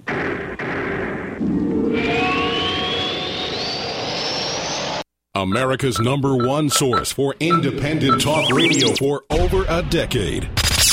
We are the GCN Radio Network. Ray Perkins, a reclusive veteran burned out from the Gulf War, lives tortured by relentless, perplexing nightmares. Nightmares of a horrific battle in deep space and of a mysterious woman suffering in agony for her devastated world. A woman not yet born, calling across centuries to him. Then, a coincidence leads him to his destiny, his chance to alter the universe. Attack! Attack! Of the Rockoids. The former fiction editor for Star Wars and Indiana Jones, Robert Simpson, writes The soul of the novel Attack of the Rockoids lies in its heart and passion for building a convincing tale of a love that spans the galaxy. A thrilling story. Attack! Attack! Of the Rockoids is available now.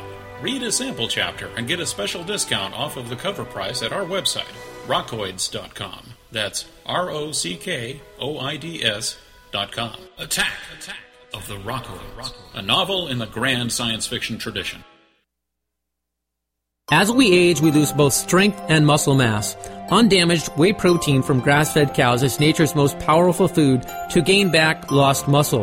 Virtually all whey protein powders or drinks have been damaged during processing or are high in sugar. This damaged whey causes a significant loss in the ability of the body to build new muscle proteins. The high sugar content will stop all the benefits of your growth hormone from causing muscle repair. By giving your body easily absorbed, undamaged whey, free of added sugar, you may be able to gain back lost muscle and strength. One World Whey is truly undamaged whey protein powder free of added sugar. Both young and elderly are reporting increases in muscle strength and size without any additional exercise. Go to oneworldwhey.com. That's oneworldwhey.com to read or hear some impressive testimonies to this effect. Or call 888 988 3325. That's 888 988 3325. Iodine protection packs from hempusa.org are now in stock for immediate delivery worldwide. Our iodine protection packs include microplant powder, green life kelp, red palm oil, and our clear roll-on iodine that will feed the body the iodine it needs. All iodine protection packs are in stock, save you money, and ship for free in all 50 states. Visit hempusa.org or call 908 691 2608 today. HempUSA.org has a revolutionary wonder food for detoxing the body and rebuilding the immune system. Microplant powder can help unclog arteries and soften heart valves while removing heavy metals, virus, fungus, bacteria, and parasites. Plus, it cleans and purifies the blood, lungs, stomach, and colon. Keep your body clean with micro plant powder. Visit us at hempusa.org or call 908 691 2608 today. If you owe the IRS money you can't pay, then listen carefully because you already know that the problem won't go away by itself. You can get help today from the leading tax expert in the country, Dan Pilla. Hi, I'm Dan Pilla. The IRS isn't going to just forget about you. Right now, the IRS is hiring thousands of tax collectors to go after delinquent accounts just like yours. That's why you need to take action today, and I can help. I take a simple but proven approach to solving your tax debt problem. First, I stabilize collections so you don't have to worry about wage and bank levies. Next, I build a detailed plan to get your debt reduced to the fullest extent possible, sometimes even eliminated. Finally, I work with you every step of the way to get your problem solved once and for all. So call now for a free consultation. Call 1 800 346 6829. Dan Pilla will solve your tax problem, guaranteed. He's helped thousands of people and he can help you too. Call us today at 800 346 6829. That's 800 34 No Tax.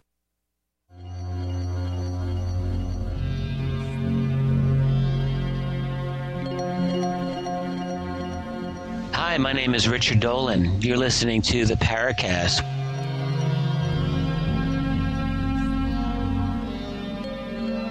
Nick Redfern, author of Keep Out. And we're focusing here on things in and around Dulce, New Mexico with Gene and Chris. Chris, you want to pick up on the questioning? Well, boy, we we obviously Nick the the whole subject of Dulce could uh, we could do a, a, couple of shows on on this this one topic. So I don't want to you know beat this one too long because we have uh, other ground to cover. But I mean, what are your feelings about it? I mean, where do you come down on it? You seem you seem kind of like a fence sitter in terms of your voice in the book. Uh, I mean, what do you think? Do you think that there is, let's say, a an underground nuclear uh, storage facility there on an Indian reservation, uh, and possibly that could be responsible for the heightened uh, environmental radiation that's uh, affecting the you know the health of the Jicarilla Apache there. I mean, there's a lot of very interesting sidebars to this story. Um, I uncovered uh, a source that claimed he helped build the tunnel from Los Alamos to Dulce, and that it, it, was his understanding that it was an underground storage facility. I mean, where do you come down? Well, yeah, I mean, you know, to, to call me a fence sitter is actually correct, uh, providing we sort of understand, you know, what that term means. I mean, there are people in ufology who sit on the fence because they just want to be, you know, they want to try and please both sides and they don't want to cause friction or whatever. You know, that's that's not my approach. You know, I, I'll tell it as I see it. But when it comes to Dulce, I do sit on the fence because not because you know I want to please both sides or sort of remain you know kind of impartial or whatever. It purely and simply is because the story it's weird. can it's weird and it can go two ways. You know, on the one hand, it sounds just like sci-fi to imagine there could be some sort of huge underground James Bond type villain base, you know, in the heart of New Mexico where all these sort of unspeakable things are going on. And if that's all there was, then I would say, well, you know, show me some evidence of it or go away, you know. Uh, but on the other hand, that isn't what we're getting. What we actually have with Dulce, we have these intriguing stories, but we can prove that the government really was digging in that area back in the 60s we can prove that the FBI was deeply worried about a whole spate of cattle mutilations in that very area in the 1970s. So I sit on the fence when it comes to Dulce because the story sounds so outlandish, but when we dig into it, we actually see some evidence that is suggestive of something weird going on in the area. And I think one of the other reasons why, you know, when it comes to Dulce, I don't mind being called a fence sitter is because one of the things about Dulce is so many people say, well, I believe this and I believe that. You know, in ufology, the word belief, to me, it's just like the bane of the subject. Nobody should be believing anything. What we should be doing yeah. is looking here, for evidence and trying to verify that evidence and data when we find it. Otherwise, you know, it becomes like a religion where, you know, somebody believes in heaven, somebody believes in reincarnation. It doesn't mean there isn't a life after death, but when it's when you're putting your own spin on it, that's what's happening with things like Dulce and uh, most aspects of ufology. You know, somebody says, I believe the aliens come from Zeta Reticuli. Well, big deal. Belief in aliens from Reticuli means nothing. You know, you, we need evidence, and that's the thing with. But it doesn't mean we shouldn't look into it and have a have a, a theory, or we shouldn't address it. And that's you know what I try and do with Dulce. There's something weird about the area. Something's going on, but to a degree, it's a big leap to suggest that aliens are dissecting people and you know gene splicing them with gorillas or whatever. You know, right? The cavern of Doctor Moreau. Yeah, exactly. So in that sense, you know, I urge caution, but equally recognize the fact that there really is a lot of oddities in and around Dulce. You know, so let's investigate it, but let's not get steeped in belief systems about what we want to hear because it's cool and it's going to get people in at conferences and lectures. You know, let's let's remain impartial until we know. Well, uh, we had Anthony uh, Sanchez on the Paracast uh, last year. Oh boy. And uh, Frank Warren, a longtime researcher in the field, has done quite a bit of digging into uh, Sanchez's alleged Colonel X story with his uh, document, the DD 214, which is a discharge document, uh, memory serves me correct. And there are some real serious problems with it. In fact, the the supposed division of or agency that, that supposedly released this document uh, called uh, the way that uh, Sanchez has presented it totally bogus. So, what do you think about this whole Anthony Sanchez, um, the latest wrinkle in this thing? Do you, do you give the Colonel X story any sort of credence at all, or, or where do you come down on that? Well, you know, I, I try and look at the bigger picture, and I think the bigger picture is, you know, I think we see this in a lot of cases where something's going on and it's not all just made up out of you know nothing. That there is an area where you know that there could potentially be some sort of base or installation. What we often see is military people coming forward with sort of you know classic deep throat type revelations, Mr. X type stuff, and people people either take one view or another for the most part. They either think it's nonsense or it's some brave whistleblower coming forward to expose the truth. You know, I often think that this is done to confuse things and to lessen the credibility of what might be a real mystery and a real secret, but possibly one of less significance than, you know, the story that's being told. In other words, you know, let's get somebody coming forward who's got a really fantastic story to tell and then whose background can be demolished. And then what happens, the rest of the deck of the cards falls down as well. And I think that's often the goal in these sort of Mr. X type stories or deep throat type, you know, revelations. That it's, you know, similar to the Annie Jacobsen Area 51 scenario. Supply yeah, exactly. one. I, yeah, it's it's really uh, it's actually it's quite similar. Yeah, and I think a lot of people in ufology, unfortunately, foam at the mouth when a military person comes forward to reveal some big secret about UFOs. Well, my view has always been don't just wonder about the secret that's being revealed to you. Question why is it being revealed to you? You know, why is this person coming forward to talk about this? You know, and, and I think very often we can get a good indicator as to what's going on from the why of the story rather than the content of the story. Now, the question would be then if we're being fed disinformation, the motivation is it to hide some larger secret or just to experiment on people and see how they react just in case? Well, you know, I mean, it could be a, combination of several things. You know, that that's the big problem with the UFO subject is that it goes beyond just the issue of whether or not life exists elsewhere and it's visiting us. It also sort of impacts upon government secrecy, government disinformation, how secrets are kept, how lies are spread to hide something else. You know, you, you really have to be a student of the way the government's mind works rather than just, you know, wondering about sort of, you know, aliens stealing our DNA or whatever. Um, so I think, you know, when it comes to stories like this, you know, to a degree, it's to keep us away from something.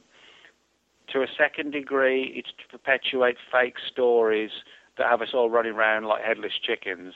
But the third thing is always remember it's obviously being done for a purpose. And if there's a purpose, there's still something worth looking for. You know, and maybe uh, like Chris said, that you know, with his source who talked about you know working on the construction of this base, but it was more like a storage area. Maybe something secret is being stored there that the government doesn't want to know know about, but it prefers it can't keep people away, it can't hide the story. So what does it do? Well, it swamps the fairly down to earth story with accounts of crashed UFOs and aliens eating humans deep below the Archuleta Mesa. So if you make So- it wackier and wackier, people are going to disbelieve what's really going on there. You're pointing them in this direction, but that raises a larger issue. To what extent is military disinformation focusing us away from hmm. some real things and into UFOs? What percentage of UFOs or related activities, such as abductions, are simply government playing tricks? Well, you know, my view is I think it's it's a bit of both. What I think there's absolutely no doubt in my mind there's a genuine UFO phenomenon of, of unknown origins. Now, whether it's extraterrestrial, whether it's you know, in in simple terms, interdimensional, you know, which is actually a far more intricate uh, area of research than rather than just calling it interdimensional. Who know if it's something else? You know, if it's tulpas, who knows what it is, but it exists. And I think the government knows this and doesn't want us to know what it knows. But equally, I think the government has realized over the years that this very real phenomenon can also be exploited by the government to cover up its own activities. And now we're other going to cover up this, ladies and gentlemen. We have Nick Redfern, author of Keep Out, with Gene and Chris. You're in the Paracast.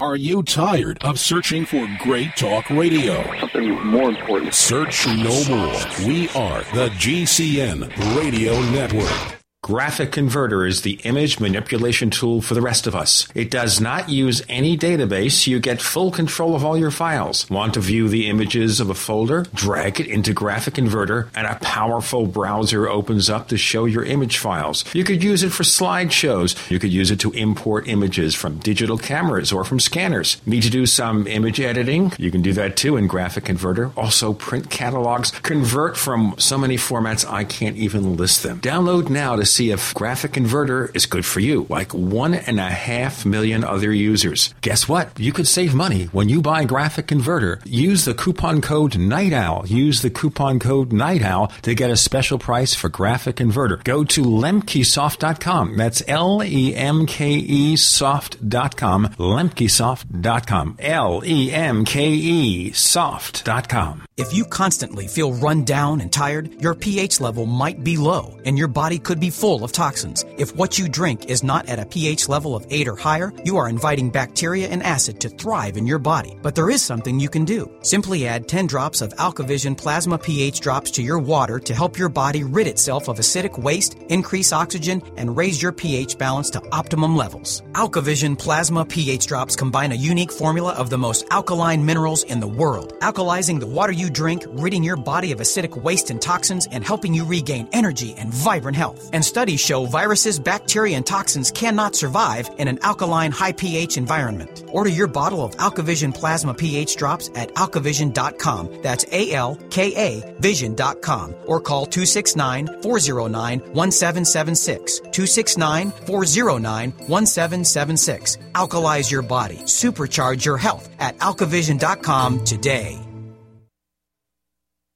Big Berkey water filters are in high demand. Storable foods are also in high demand. BigBerkeyWaterFilters.com has always kept our focus on the Berkey water filter products, but increasingly, our customers have been asking for storable foods. After months of research, BigBerkeyWaterFilters.com now offers great tasting, long lasting, storable foods. These ready to eat meals are packed in airtight nitrogen pouches. All you do is just add water, and because they're sealed so well, they come with a 25 year shelf life. Combine our Berkey water filters, which are powerful enough to purify treated, untreated, or even stagnant pond water with our storable foods, and you have a winning combination. Remember, we offer free shipping on every order over $50, and GCN listeners receive 5% off all ceramic filter systems. Visit Big B E R K E Y waterfilters.com or call 877 99 Berkey. That's BigBerkeyWaterFilters.com or call 877 99 B E R K E Y today. That's the sound of your door being kicked in by an intruder with a single kick. That's the sound of the same door now protected by the Door Sentinel at mysafedoor.com. Go to mysafedoor.com right now and watch the amazing video. At mysafedoor.com, you'll learn how to turn your home into a fortress with the Door Sentinel. 16 kicks later, And the Door Sentinel is still holding strong. MySafeDoor.com. That's MySafeDoor.com. Hi, this is Ted Anderson. Have you ever wondered why banks, stockbrokers, investment advisors won't talk about gold IRAs? They've been available since 1986, yet the financial industry won't recognize the value of gold for your retirement. Gold has outperformed paper investments, yet no word about IRAs. If you would like to have gold for your retirement, call 800 686 2237. Don't get left behind by rising inflation and low returns. Call 800 686 2237. Secure your future and call 1 800 686 2237.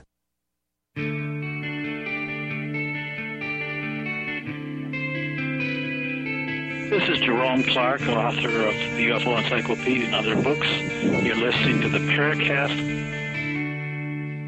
There is no truth to the rumor that the only reason we bring Nick Redfern onto the Paracast every so often is because of his laughter. Well, my it helps. Just like, my of course, said that is the reason. just as Robert Plant once said, remember laughter? Yeah. Chris, Does anyone you want to pursue this, or let's get to some of the listener questions? Oh, you would uh, spring that on me right now. Let's uh, talk about Pine Gap first. Okay. Well, Pine Gap, yeah, Pine Gap um, is in Australia, and it's sort of one of, it's well, probably the most secretive location in Australia, beyond any shadow of a doubt. And it's kind of like a, an Australian equivalent to the National Security Agency, in the sense that, you know, whereas agencies like the FBI and the CIA are responsible for sort of intelligence gathering, you know, a lot of manpower involved and spying operations, espionage programs, that sort of thing. The the Dulce base, like uh, the National Security Agency in Maryland, essentially are sort of the eyes and the ears, and certainly more the ears of, of sort of the espionage world. You know, they they're responsible for sort of phone tapping, monitoring emails, you know, faxes, telephones, you know, just basically eavesdropping on the planet and whoever you know, it's deemed necessary to, to spy on, if you like, under those sort of circumstances. And um, Pine Gap is actually the only location in all of Australia that it's illegal to fly over. Um, you know, you'd, you'd imagine their equivalent to the White House might be the place, but it's actually uh, Pine Gap. And Pine Gap's origins go back to the mid 1960s when um, the governments of Australia and the US signed what was known as the Pine Gap Treaty which basically allowed for the establishment on Australian soil of this sort of classified eavesdropping agency or facility that was ma- going to be manned by uh, Australian personnel, but from the US, people from the NSA and the CIA. And so we had a lot of state of the art surveillance equipment, things like this. But just like the CIA and the NSA, Pine Gap has also been linked with UFOs.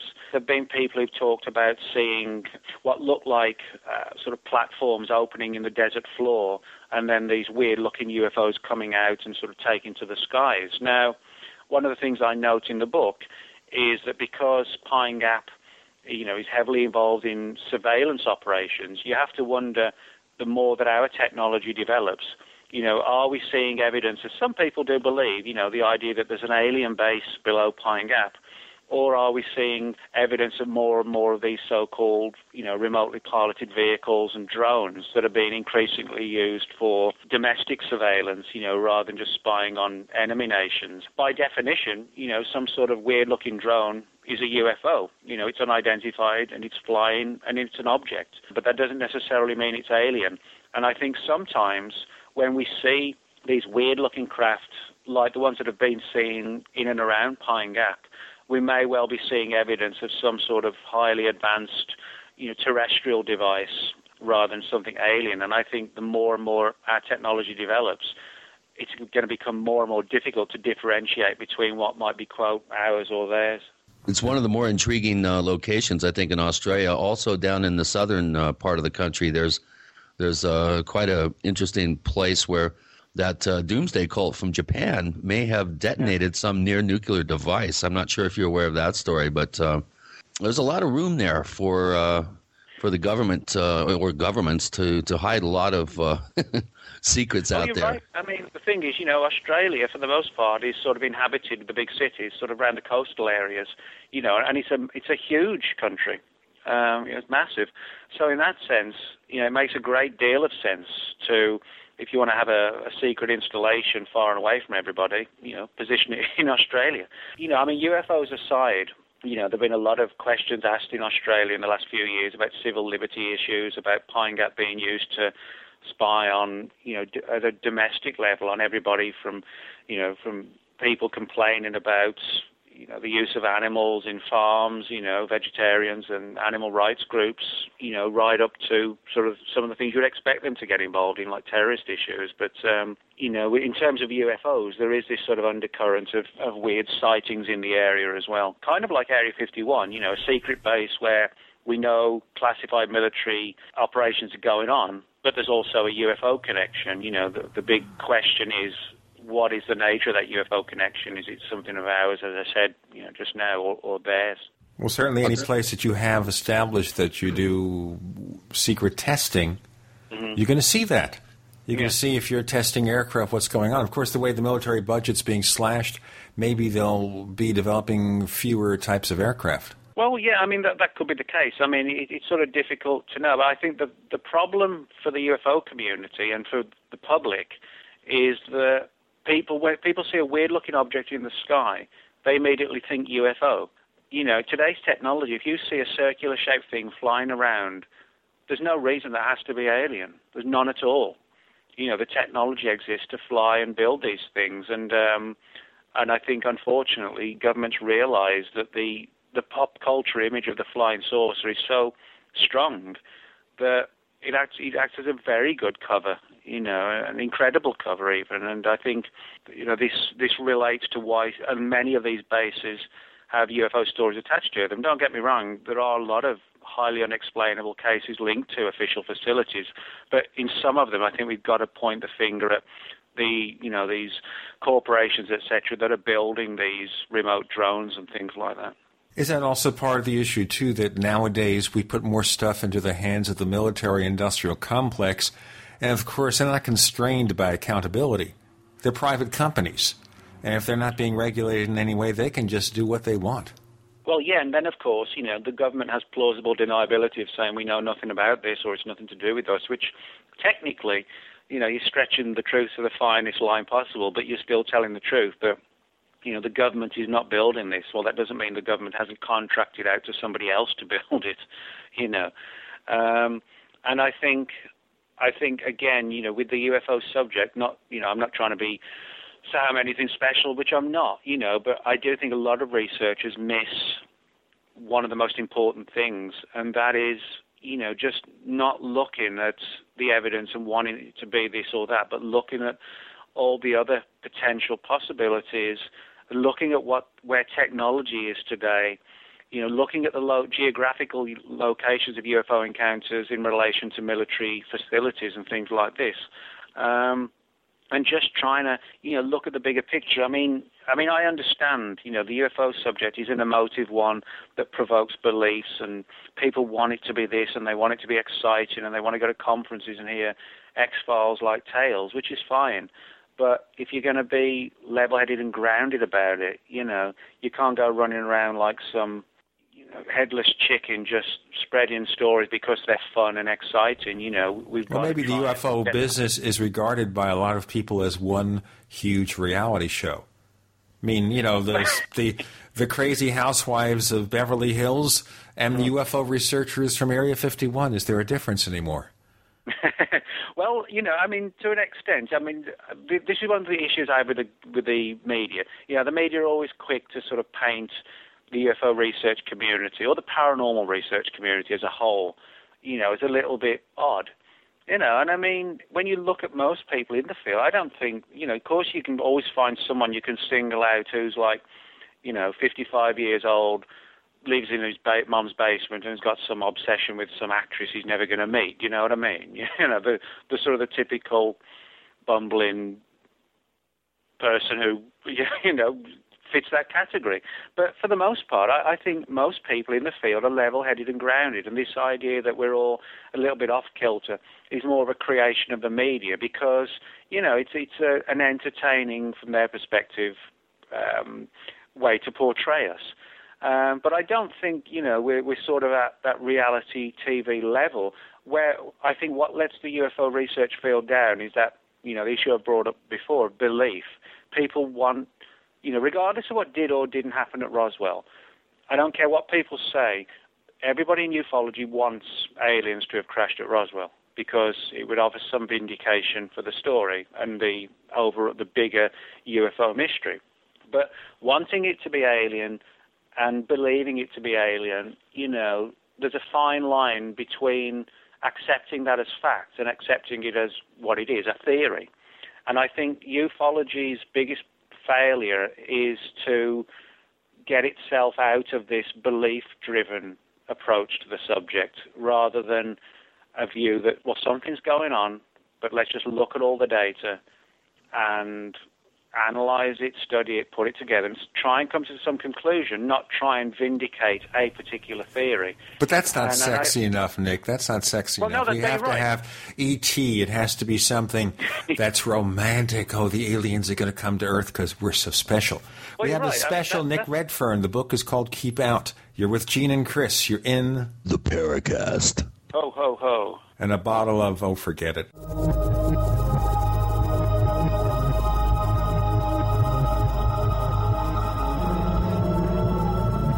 The GCN Radio Network, providing the world with hard hitting talk radio. GCN.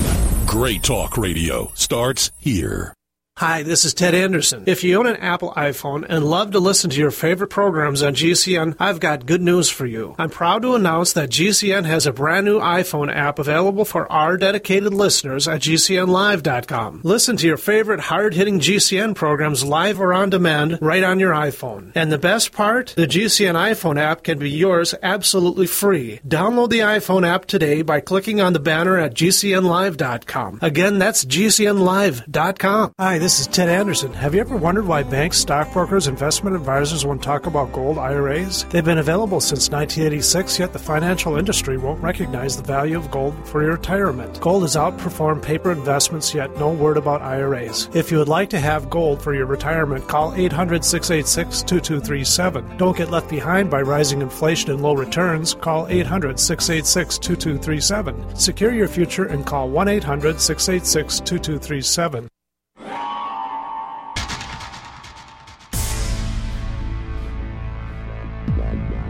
Welcome back to the Paracast, the gold standard of paranormal radio. And now, here's Gene Steinberg. We have Nick Redfern. We can't forget him because he's the author of Keep Out. His latest work. Wait a minute. Ho, ho, ho. Whose girlfriend are you talking about? I don't know what he's talking about, but we'll get into that maybe later on.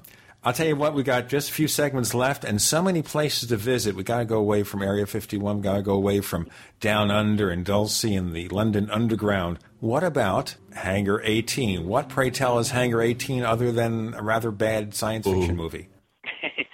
Well, Hangar 18 is sort of this catch-all term that's been sort of created or put in place to describe a variety of sort of hangars and underground facilities at Wright-Patterson Air Force Base in Dayton, Ohio.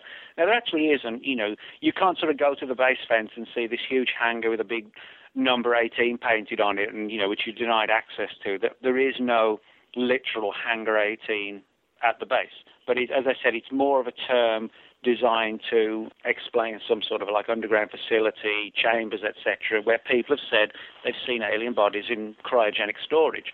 Interestingly enough, although there are a few stories of sort of crashed UFOs being seen at Wright Patterson, most of the stories are of the bodies. Somebody's shown given access to this underground place, and there are these sort of missile-like containers containing these small bodies, and you know somebody gets a briefing on them, etc., etc. And uh, again, you know, it's it's an intriguing story. It's sort of like a, a proto Area 51 in the sense that these stories go back to the latter part of the 1940s. And you know, what's interesting about Wright Patterson, it does have a verifiable UFO link. For example, the Air Force's UFO program, Sign, Grudge, and Blue Book, they were all operated out of Wright Patterson. Wright Patterson was also home to the Foreign Technology Division of the Air Force, which has also been linked with UFOs over the years, and also a UFO related classified program called Project Moondust, which is also allied to Wright Patterson. So, in that sense, you know, we can prove that there was a, a UFO link to the base. what we've not been able to prove so far, but we have a lot of interesting stories, are the Hangar 18 tales. Now, one of the people who spoke out about this publicly and vocally, and who the skeptics, you know, they have a hard time, fortunately, in, um, you know, kind of knocking the guy down, uh, was Barry Goldwater. Barry Goldwater was a major general in the Air Force, a senator for Arizona, the Republican Party's nominee for president in 64, and also the chairman of the U.S. government Senate Intelligence Committee. Now, Goldwater was fully aware of all these stories and rumors about dead aliens stored under uh, Wright Patterson in some sort of sealed, well guarded chamber, if you like. One of the people he sort of came across during the course of his government and military work, and who he became actually good friends with, um, was General Curtis LeMay on one particular occasion in the early 60s, Goldwater said to LeMay, being a friend of his, you know, I've heard all these stories about these bodies and everything else under Wright Patterson. You know, can you get me in there? Can I see it? And LeMay basically blew his top and said, not only no, but hell no, and don't ever ask me again. You know, if that had come from sort of a Mr. X type character, with Deep Throat, well, it's an interesting story, but there's nothing we can do with it. But when it comes from, you know, somebody like Goldwater, who has a verifiable, you know, who's a background, who was a major player in the U.S. government in the 20th century, you know, you have to question why someone would make something like that up. And I don't believe he did make it up. I think, you know, there really probably is or was some sort of chamber below the base. You know, what it contained, that's the bigger issue. That's the bigger question. But when you've got somebody like Goldwater by default endorsing the reality of this situation, you know, then we have to, I think the onus is on us to dig further. Literally dig. Well, we don't have anybody like a Goldwater anymore. Well, you know, I mean, but then again, who's to say that other people won't come forward, you know, one day who were exposed to something? I think that's what the, the UFO field needs. You know, we've got plenty of researchers. We haven't got somebody, you know, really credible person on the inside who, you know, comes forward and says, hey, you know, I was briefed on this. Well, you see, we have people like, for example, when Dennis Kucinich, the Ohio congressman, mentions anything about UFOs his presidential ambitions are shot down. Yeah. Of course, you know, that's well, it. I mean, he's the godson of Shirley MacLaine. For heaven's sake, he's got to be a lunatic. Well, this is the thing with the UFO subject is that although, as I said, there's no doubt in my mind it's a real phenomenon, the big problem is it has a massive ridicule factor attached to it. You know, and, and it's kind of almost like the kiss of death. Just because a phenomenon's real doesn't mean you know, it doesn't provoke hysterical laughter. It does. You know, it's um, the, the line between the two is so close as well. And it also makes it more difficult to gain credibility. People are just laughing up their sleeves if they don't take it as entertainment. UFOs. Oh, cool. They ET's coming down.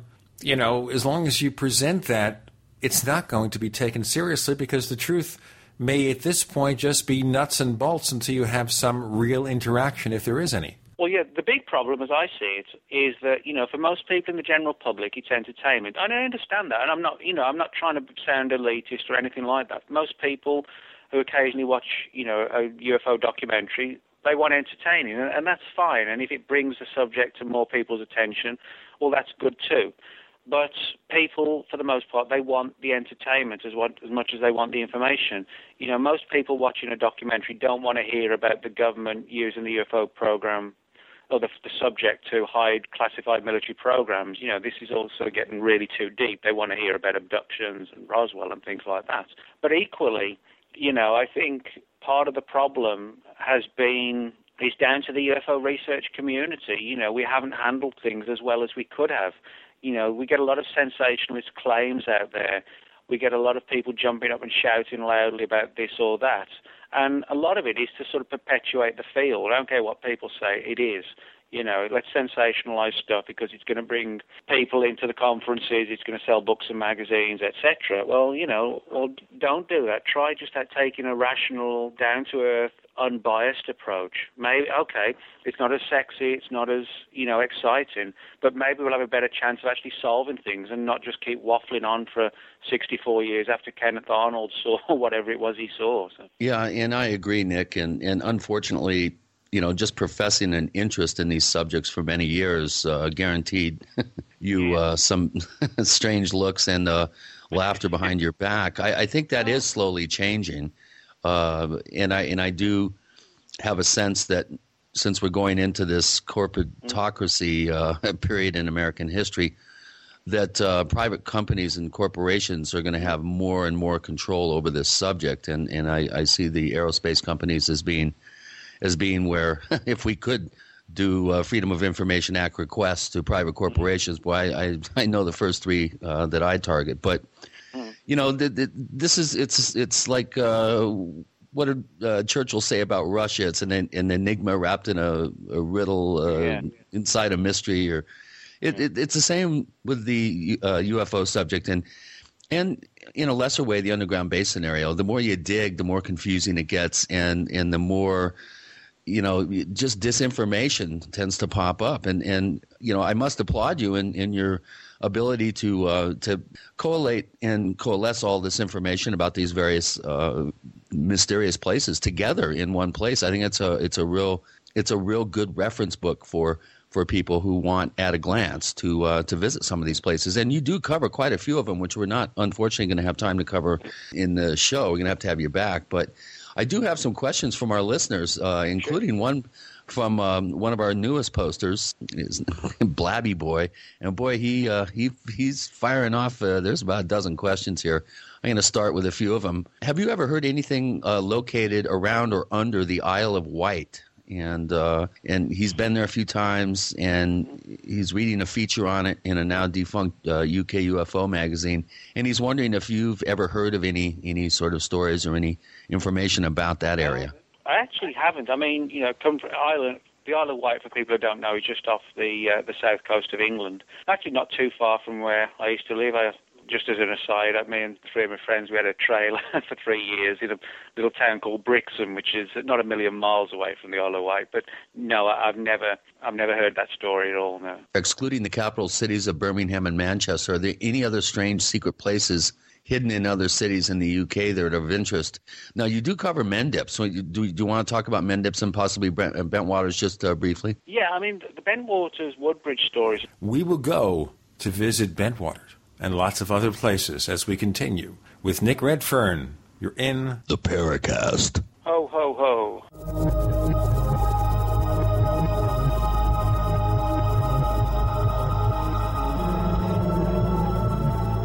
Are you ready to order the official Paracast t-shirt? You asked, we answered. We're now taking orders for the official Paracast t-shirt. It comes in white, 100% cotton. The front of it features the same logo that we have on our community forums. On the back it says, separating signal from noise. To order the official Paracast t-shirt, here's all you have to do. Visit our new online store at store.theparacast.com. One more time, that's store.theparacast.com. You can use a major credit card to place your order for the official Paracast t shirt. Hey, neighbors, we have one more thing to talk about, and that's more merchandise at the official Paracast store. We have hats, we have jackets, we even have a flip video camcorder customized with the Paracast logo at the official Paracast store. It's all now available at the official Paracast store, store.theparacast.com.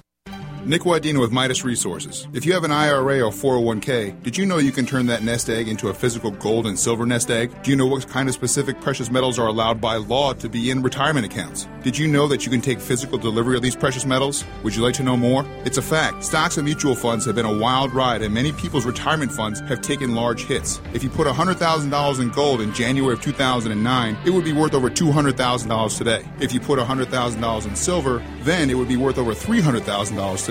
As bailouts for banks and the seemingly endless printing of money continues worldwide, the value of the dollar could decline further, in turn, possibly pushing gold and silver much, much higher. Protect what you work so hard for. Call me, Nick Wadena, 1 800 686 2237, extension 343, and learn what your options are. Again, that's 1 800 686 2237, extension 343. Once again, 1 800 686 2237, extension 343.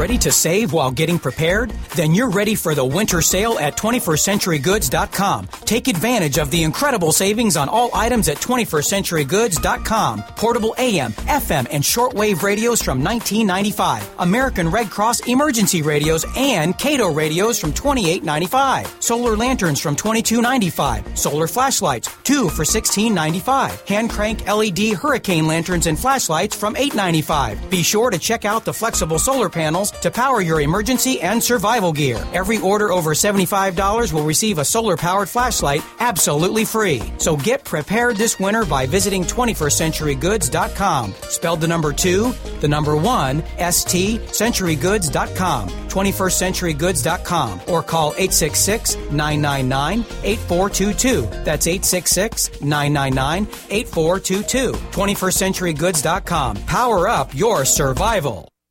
Digestive health is the key to wellness and elimination of toxins. That bears repeating. Digestive health is the key to wellness and elimination of toxins. And Pro EM1 Daily Probiotic Cleanse is the key to digestive health. Pro EM1 is a powerful liquid probiotic, strong enough to cleanse, gentle enough to use every day. Pro EM1 is dairy, wheat, and soy free, contains all natural and certified organic ingredients, contains no preservatives or animal products, supports a healthy digestive and immune system, supports weight loss, improves absorption of food nutrients, aids in controlling yeast infections, is never freeze dried, and uses three groups of live, viable, beneficial microbes to cleanse and remove toxins. Order Pro EM1 Daily Probiotic Cleanse at Teraganix.com, spelled T E R A G A N I X.com. Teraganix.com or call toll free 866 369 3678. That's 866 369 3678. Pro EM1, the raw probiotic.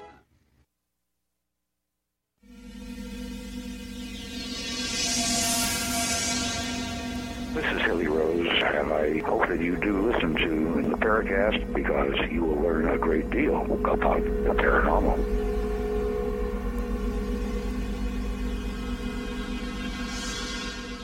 Talking about my girlfriend again?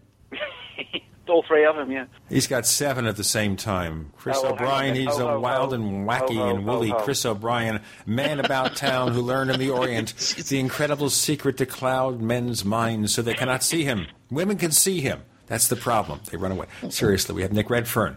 The book is called Keep Out, and Chris had started a new thread of discussion. Chris? Well, again, we, we do have other facilities in uh, in in and around uh, England. Is it called Mendips? Is that is that how you pronounce it? Well, There's are one. talking about Bent, Bentwaters and Woodbridge? Yeah, and then and Mendips too in, in Wiltshire. Oh, no, you mean Rudloe Manor? Oh, there you go. Yeah. I'm getting them confused. But well, let's talk about some of the other uh, uh, these other facilities in the UK. All right, well, RAF Rudloe Manor, which is situated in the county of Wiltshire, which interestingly enough is where most of the crop circles appear in that same county every year. RAF Rudloe Manor has a long and deep history and linkage to UFOs. Um, what's interesting about the base is the, is the area itself. There's a, a city in the county of Wiltshire called Bath, and it's all built out of one particular type of stone that was quarried from the very area where Rudloe Manor now exists. So, in other words, when the rock and the stone was quarried out, you had these massive underground caverns and tunnels, um, you know, where the, where the rock was taken from to build the city of Bath. And in the 1940s, the gov- British government recognised the significance of, you know, having all these tunnels and caverns. It would uh, be a good place for weapons storage or for somewhere for the government to go in the event of a national emergency, and particularly more so in the 50s and 60s, you know, the height of the Cold War, uh, while the rest of us are sort of frying above the surface, you know, the, the government has somewhere to hide out and, and survive, unfortunately.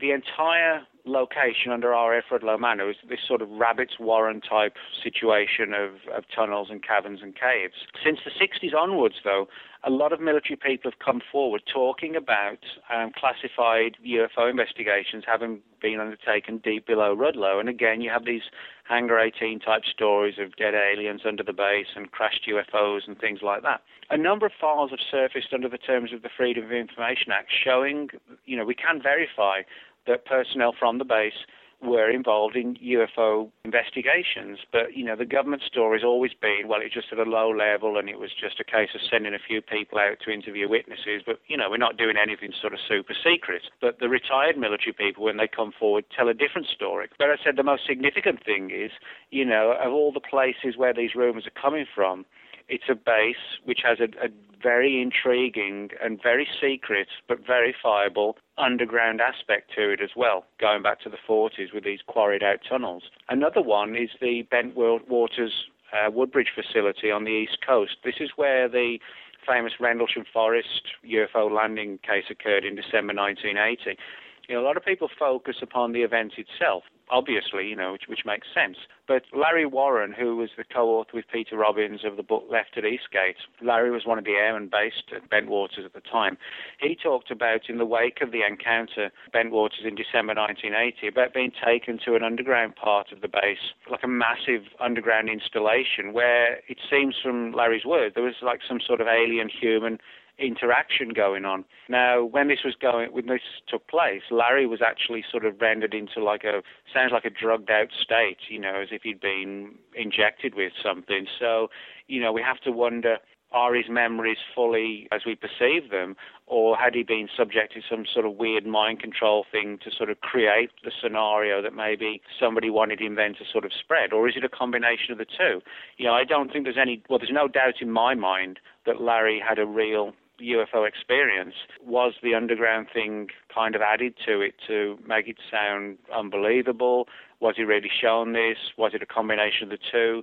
I think there's a lot of sort of mind games going on with respect to the underground aspects of the Rendlesham story, but the important thing is that it is an aspect to it. Now, just one other quick linkage to secret installations in Britain. The place in also in the county of Wiltshire where RAF Rudloe Manor is called Porton Down.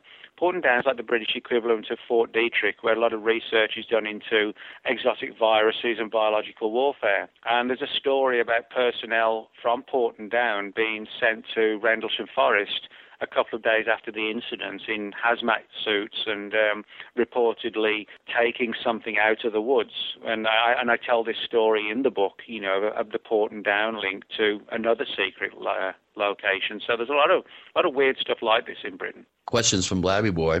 During researching, you know, these potential locations uh, that are tied to the UFO subject, and, and most of them are underground, in his words, did you ever hit dirt by obtaining blueprints or planning submissions sourced via local councils or libraries or similar bodies? And he puts as an aside, I've always thought this to be a weakness for the establishment. Do we know of any uh, blueprints, let's say, for underground facilities? Has has this stuff ever been inadvertently revealed? Oh yeah. I mean, for example, with the the uh, RAF Rudloe Manor situation in Wiltshire, England, a number of documents have surfaced through the Freedom of Information Act that actually for example, you know, there are like Cold War files telling people, you know, people who held positions of authority in government, you know, this is how you need to get into the base in the event of a national emergency. You know, you'll be brought to entrance point A or whatever, you know, and it talks about the different levels of the base and, you know, what would go on in different places. You know, in the event of a national emergency like a nuclear strike by the Russians, this is where communications would be coordinated from. This is where government continuation would be carried out, etc., etc. So we definitely have so even maps and drawings and, and schematics, that sort of thing of, of Rudloe Manor. Even plans, for example, from the 60s, uh, telling the local fire service, you know, in the event of a, an underground fire at the base, this is where you need to come to to put the fire out. Uh, so we have a lot of stuff like that. And um, certain plans have also been released under the terms of the Freedom of Information Act about vaults at Wright Patterson.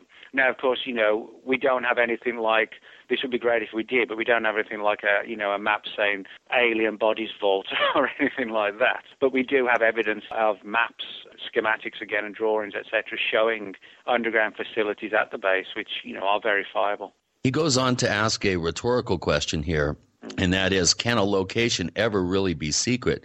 I'm just thinking that once the locals get to hear of something, yeah. it then becomes an exercise in keeping the contents or work of the location as closed yeah. as possible, and not the loca- if not the location itself. And Jacques Vallée, of course, would add um, a fairly famous quote of his: "Is there's truth to these underground bases? Who takes out the garbage?"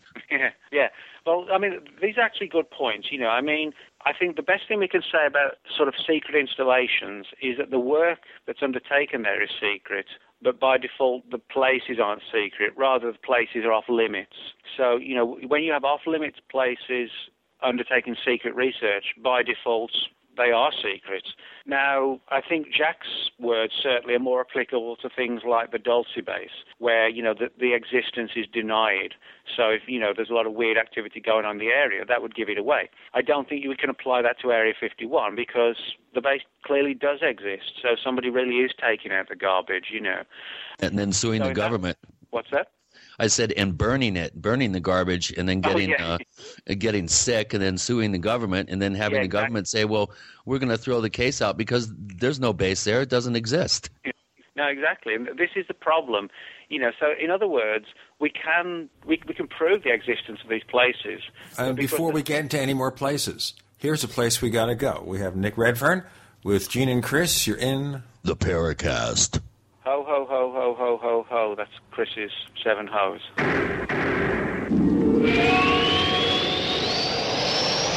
America's number one source for independent talk radio for over a decade.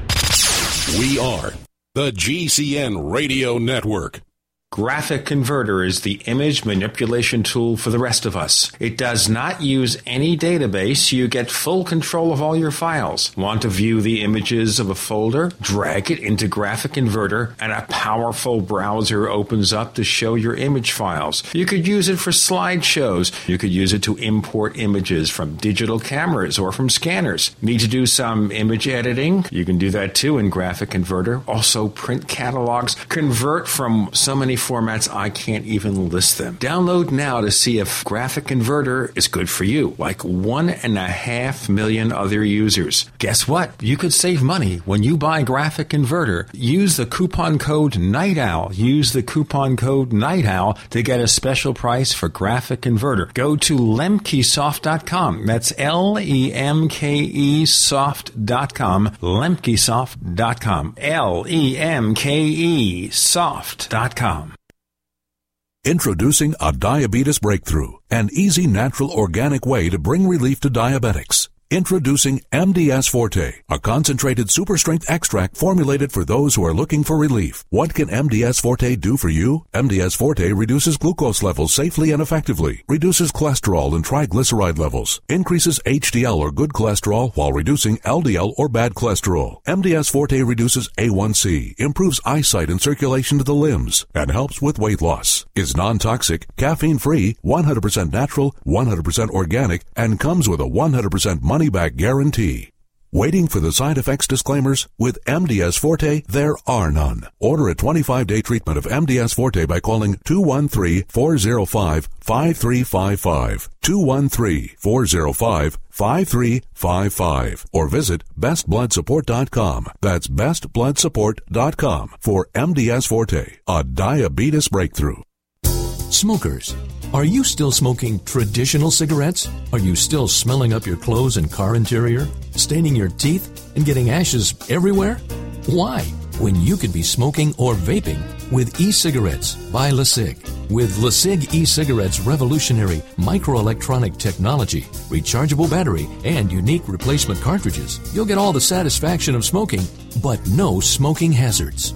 Choose from a wide variety of our new American made Vapriot e liquid flavors at lecig.com, spelled L E C I G.com, or call 870 518 4307. That's 870 518 4307. LeCig e cigarettes for today's modern smoker. Warning e cigs may contain nicotine, an addictive substance known to the state of California to cause birth defects or cancer. Please be aware of the risks associated with e cigs prior to use. You must be 18 years or older to purchase.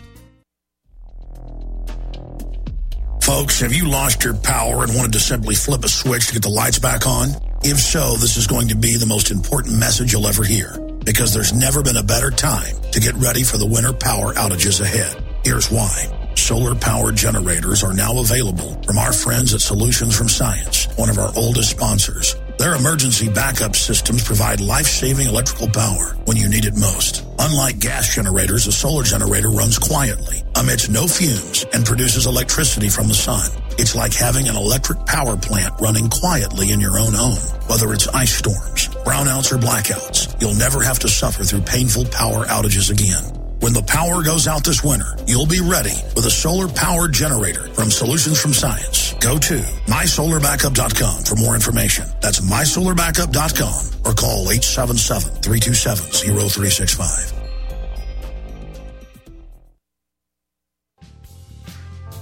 Hi, this is Nick Pope. You're listening to the Paracast. I'm not counting the number of hoes that he's talking about there because I think we're getting into weird stuff. You're in the Dang. Paracast with Gene and Chris and Nick Redfern, author of Keep Out, and you were in the middle of an interesting discussion. Let's continue. Yeah, I mean, I think you know the, nobody doubts the existence of many of these places. The big problem is, you know, that unless you're in the know, so to speak, there's just no way to access them. And um, with everything undertaken in deep secrecy, it's no wonder that you know we get as many truths as we do legends and stories and tales come out of them. You know, so I think in that respect, this is what makes it difficult to really get to the heart of the issue and why you know, in the book, I address all the different theories because it would be, I'd basically be lying if I was to say there are aliens stored at Area 51. Yeah, I might sell, you know, 10,000 more books, but by doing so, I'd be cheating myself. You know, you, you, I've got to point out to people that the UFO stories could be a cover for military activity, and there could be as much, many mind games going on as there is legitimate leaks of data. You know, and, and I think we need to be we need to investigate these places, we need to study them, but we need to be grounded as well. I think. Uh, Blabby Boy has uh, some more questions here. If you're if you're interested, uh, here's, here's an interesting one. Is there a worldwide top five list of secret regions that has changed over time as populations have migrated and expanded? i.e., places that might once have been I- an ideal location are no longer as viable due to encroaching populations. Is Australia or Africa or perhaps Antarctica the preferred locations at the moment? Any indications of uh, some of these uh, super remote areas on the planet uh, having locations? Well, that's actually a good question. I mean, I think you know it's difficult to know. I mean, you know, if there are secret locations there and we don't know about them, that's that's because they're still secret. But I think you know, certainly places like Pine Gap, you know, the, the geography and the sort of regional distribution of Australia. Pine Gap's never going to be a place that's going to be, you know, surrounded by cities or whatever. It's just not going to happen. And so, in other words, governments actually don't need to place their installations in, you know, remote fortresses, so to speak. I mean, you know, a lot of people think Area 51. You know, you look at the Nevada desert. People think Area 51 is buried in some remote part of the Nevada desert. It actually isn't. It's only 90 miles from downtown Las Vegas. You know, you leave Las Vegas and put your foot down hard on the accelerator. In theory, if you weren't stopped, you could be there within an hour. You know, 90 miles is no distance. But the problem is, you can only get within like 15 miles of the base before you start seeing security signs, and then the security goon squads will stop you, and you know you face arrest, etc. So, in other words, bases don't need to be situated a thousand miles in the middle of the desert. You know, like with Area 51, they can be 90 miles from Vegas, and you still have no mo- uh, idea what's going on there. That's a good answer for that. Here's another one. I'm guessing the book only covers a small list of locations worldwide. So, does your research have an in, indicative number of possible known unknown locations? Well, you know, I mean, I tried to, you know, cover the entire planet. I mean, obviously, there's stuff like, I mean, Area 51, Hangar 18, Dulce, you know, they're US. I mean, Bentwaters, London Underground, Rudloe Manor, that's um, England, Pine Gap's Australia. I actually talk even about um, so the Russian Area 51, or several so-called Russian Area 51s, if you like, and um, even the rumours about some sort of classified military facility on the far side of the moon, kind of, as some people have suggested, like a clandestine space program, you know, that's running alongside but not with NASA. You know what? Maybe uh, let's look at that for a moment. The so-called alleged secret space program. I mean, we've had a couple of guests who come on the Paracast from time to time. And they say, "Hey, what? This public space program is just window dressing." While yeah. we've been sort of winding it down or trying to funnel it off into private industry and maybe just sending space probes out there or sending out telescopes to look for ET four or five hundred light years away we've had that secret space program going on all this time. We have bases on the moon, whatever. Mm-hmm. What's the story? What is the evidence for it? Well, you know, I mean, this is you know this sort of two pronged approach. You know, the idea that there's a the normal, the recognized space program of NASA, which is now, I don't think anybody doubts, in decline. You know, when you've got a kind of, ask the Russians if you can send an astronaut up on one of their craft, it's, you know, it's getting pretty bleak. But, you know, then does that mean, oh, we're just winding it down, period? Or is there something sort of super secret going on you know, behind the scenes? That's the big question. Now, what we do know for certain is that back in the late 50s, the U.S. Army initiated a very ambitious program called Project Horizon. The idea was to have some sort of almost like a, a, like a North Pole or South Pole outpost on the moon by 1965. And the plan was that this would be like a relatively rudimentary thing, you know, like the equivalent of maybe seven or eight 20 foot diameter igloos that would be connected by tunnels or cylinders or whatever. And that over time it would be added to and added to, where sort of 20 years down the line it would be a fairly sophisticated installation. And the Project Horizon files have now been declassified through the Freedom of Information Act. You can find them online, and they run to hundreds of pages and very extensive documents that talk about how you know water would be obtained and oxygen would be circulated. You know, so it goes into the very deep to the technological aspects of achieving a secret base on the on the moon, and, and maintaining it and running it and, and add, adding to its construction. Now, what's interesting is that the construction of the base on the part of the military, which was going to be done totally outside of NASA, began by 1965. That was the plan to have the first parts of it up and running. Um, now, ostensibly, we're told that the program was cancelled for two reasons one, budgets, and the other, technical capabilities or lack of capabilities back in the early to mid 60s. Now, everybody knows, you know, the first moon landing occurred in July 1969. Um, but back in 65, which was the year when the military was planning to have this base up and running, um, we have the testimony of a man named Karl Wolfe. Karl Wolfe has gone on record, he does have a verifiable military background, as stating that um, in 65 he was exposed to um, a story while working on a, a NASA related program during the course of his Air Force employment where he was told that NASA had photographed on the far side of the moon in 65 some sort of what looked like a structured facility. NASA had no idea who built it or what it was. And of course, the first tendency is to think, well, it's got to be aliens because, you know, Armstrong and Aldrin hadn't even landed on the moon yet. This was four years later. Um, and maybe it is, maybe there is something there, maybe it is an alien installation. But on the other hand, when we find in this very year, 65, the military was planning to get some sort of, you know, small rudimentary base on the moon and then add to it, you know, time-wise, it fits in with what the Project Horizon reports talk about. So, you know, could we actually be seeing evidence of some sort of clandestine um, space program, you know, in the testimony of Karl Wolfe and the Project Horizon files? You know, I, I don't rule that out. And I think, you know, if you look at all the work that NASA has done over the years, to just kind of, you know, throw it out the window and saying, you know, no more astronauts, no more space shuttle, no more nothing, basically. You know, that, that kind of just flies in the face of everything. And, um, but what's interesting about the Project Horizon report is that the, the reason for the construction of the base had less to do with advancing you know, astronomical scientific revelations and more to do with militarizing space, uh, which sadly is inevitable, you know, and not surprising at all.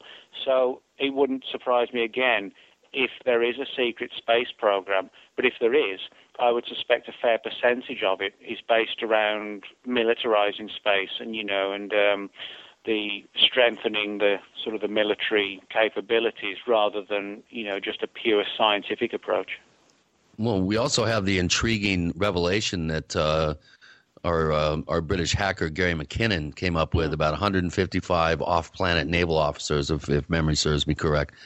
Um, what do you think about that? I mean, is that a smoking gun uh, piece of data? Or? Yeah, I mean, McKinnon's story is an interesting one. I mean, Gary McKinnon, you know, you can look at, I mean, McKinnon, McKinnon's actions, you know, to me were stupid, and he landed himself in the inevitable position that he would have landed himself in. You know, it's like with me. If I, when I do research, you know, I interview people. and I go after freedom of information act files and things like that. And I tell you what, we have to go to this. We have to look for this piece of information. Very, very critical importance. We have Nick Redfern. The book is called Keep Out. With Gene and Chris, you're in the Paracast.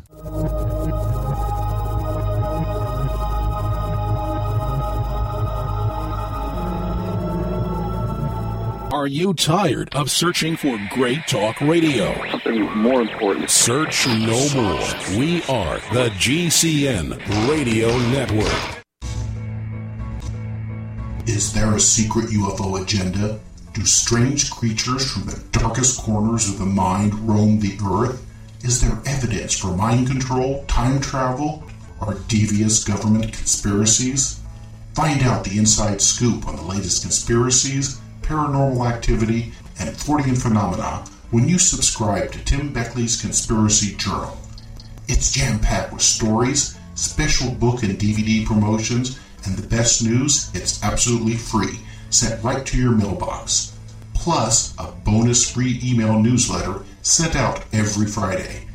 Simply send an email with your name and address to Mr. UFO at webtv.net. That's Mr. UFO at webtv.net. Find out what they don't want you to know. If you constantly feel run down and tired, your pH level might be low and your body could be full of toxins. If what you drink is not at a pH level of 8 or higher, you are inviting bacteria and acid to thrive in your body. But there is something you can do. Simply add 10 drops of AlkaVision plasma pH drops to your water to help your body rid itself of acidic waste, increase oxygen, and raise your pH balance to optimum levels. AlkaVision plasma pH drops combine a unique formula of the most alkaline minerals in the world, alkalizing the water you drink, ridding your body of acidic waste and toxins, and helping you regain energy and vibrant health. And studies show viruses, bacteria, and toxins cannot survive in an alkaline, high pH environment. Order your bottle of AlkaVision Plasma pH drops at alkavision.com. That's A L K A vision.com. Or call 269 409 1776. 269 409 1776. Alkalize your body. Supercharge your health at alkavision.com today. If you owe money to the IRS, you can't make the problem go away by yourself. But with the help of Dan Pilla, you can get your problem solved once and for all. Hi, I'm Dan Pilla. For 30 years, I've helped thousands of people solve their tax debt problem, and I can help you solve yours too. We take a very simple but proven three step approach to solving your problem. First, we stabilize IRS collection actions so you don't have to worry about the IRS seizing your bank account or paycheck. Next, we build a comprehensive plan to get your tax debt reduced to the fullest extent possible, sometimes even completely eliminated. And finally, we work with you every step of the way to get your problem solved once and for all. Call us for a free consultation. Call 1 800 346 6829. We'll work together to get your problem solved guaranteed. Dan Pilla has been protecting taxpayers from the IRS for three decades, and he can help you too. Call us today at 800 346 6829. That's 800 34 No Tax. Did you ever think you'd be where you are a decade into the 21st century? Record foreclosure rates for homes, if not yours, your neighbors. Thankful for the unemployment check since you were laid off. And placing your child's name on the angel tree in hopes of a Christmas gift, along with thousands of other Americans. Did you ever think your future would feel this out of control? The fact is, in all this craziness, there's only one thing you can control your greatest dependency, your food supply. Make 2012 the year you take control by getting prepared. eFoods Direct introduces the best way to build your food supply in the 21st century. Get a 21 day supply of food free with purchase. Call 800 409 5633 or go to efoodsdirect.com forward slash Alex. Take back control in 2012. Call 800 409 5633 or go to efoodsdirect.com forward slash Alex. Remember, you can bet your life on eFoods Direct. Hello, this is Rosemary Ellen Guiley, and you're listening to the Paracast, the gold standard of paranormal radio.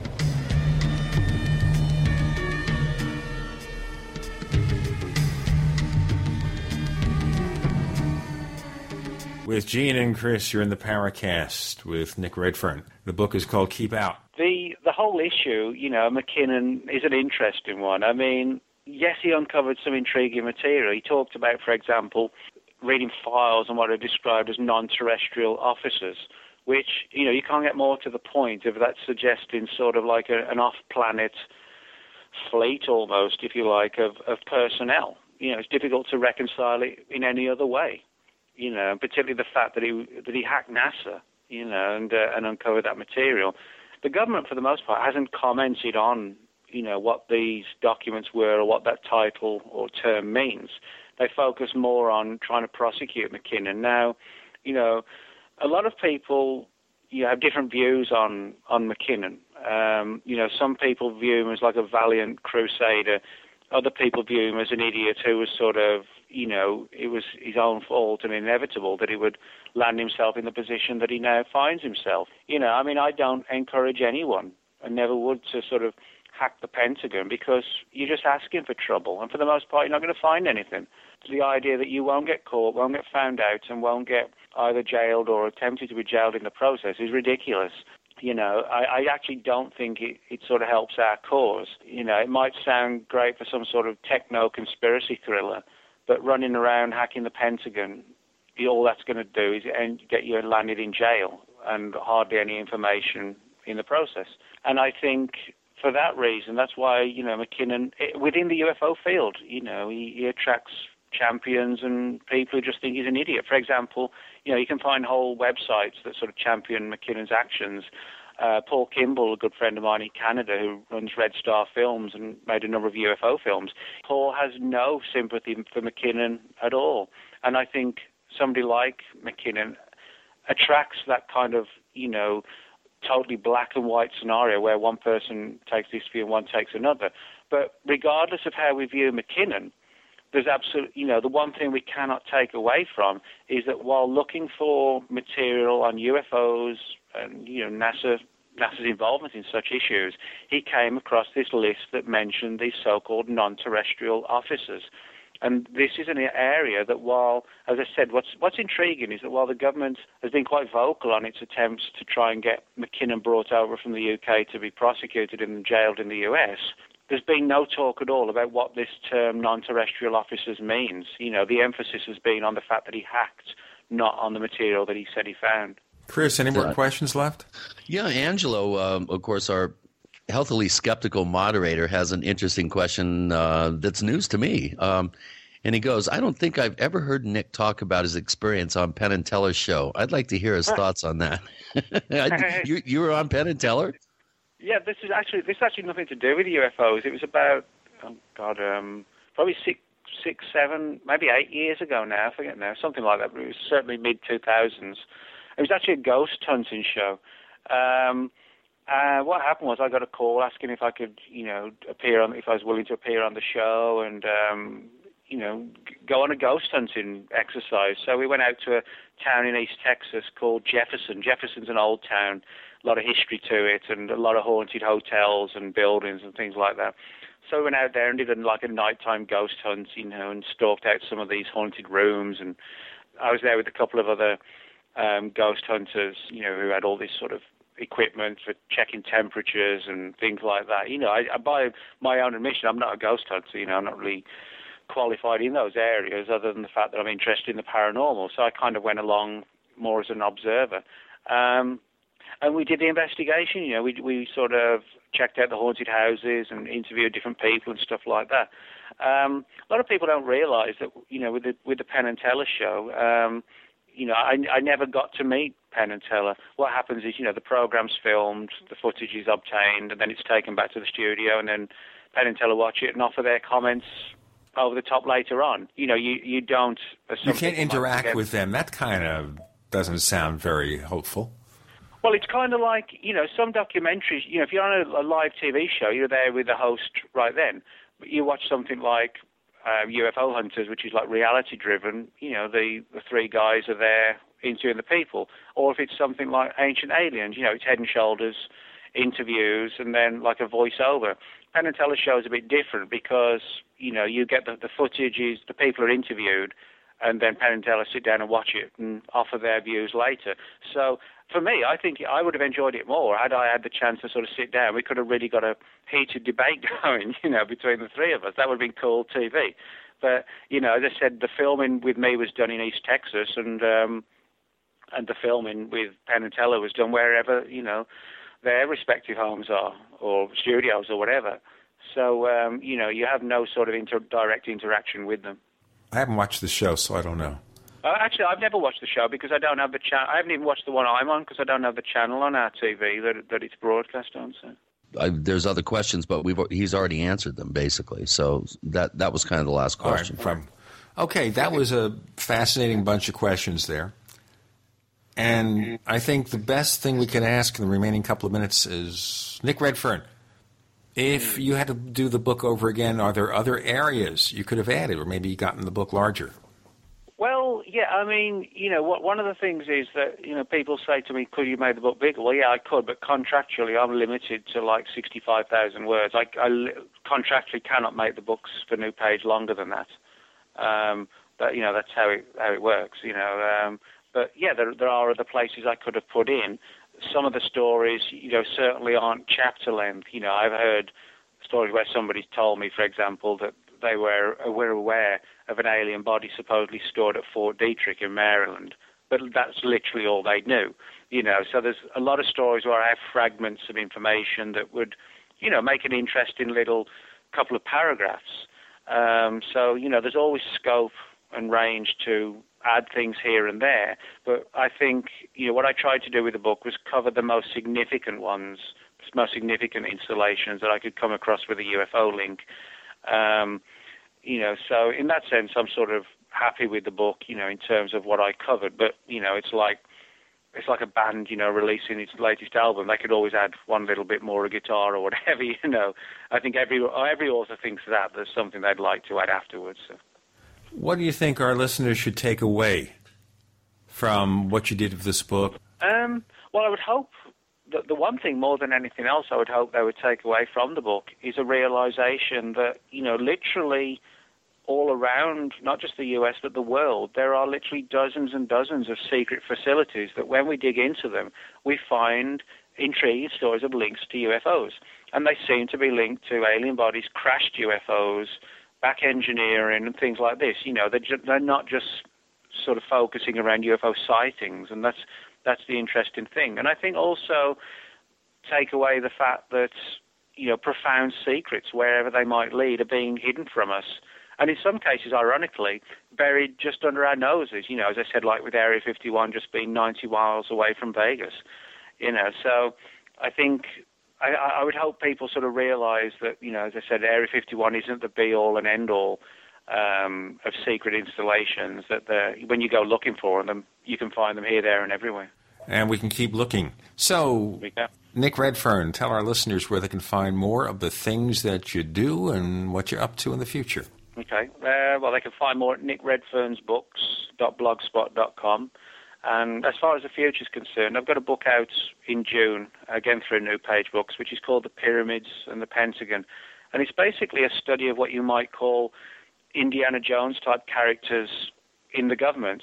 Uh, it deals, for example, with government investigations of everything from Noah's Ark, the Ark of the Covenant, the Dead Sea Scrolls, and also a lot of research and secret files generated on ancient astronaut authors and researchers claiming that the pyramids were built by uh, levitation. The government opened weird files, um, or I should say files on weird subjects relative to all this. I'll tell you, um, that's got to be weird, got to be strange. We look forward to the new book. Chris O'Brien, where can we find more of your stuff? Well, you can find me lurking about, helping moderate forum.theparacast.com. And uh, as promised, we'll get the new OurStrangePlanet.com site up. And uh, it's it's still there. It's chock full of good stuff. So uh, go visit. We will. If you have a comment or question about the show, write us news at theparacast.com. That's news at theparacast.com. Nick Redfern, thanks for joining us this week on the Paracast. Well, thanks, guys. Thanks a lot. Cool, Nick. Thank you.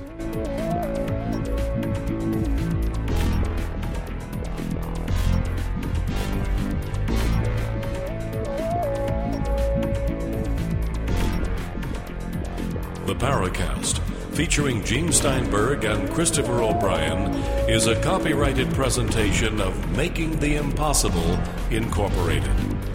Tune in next week for a new adventure in the Paracast.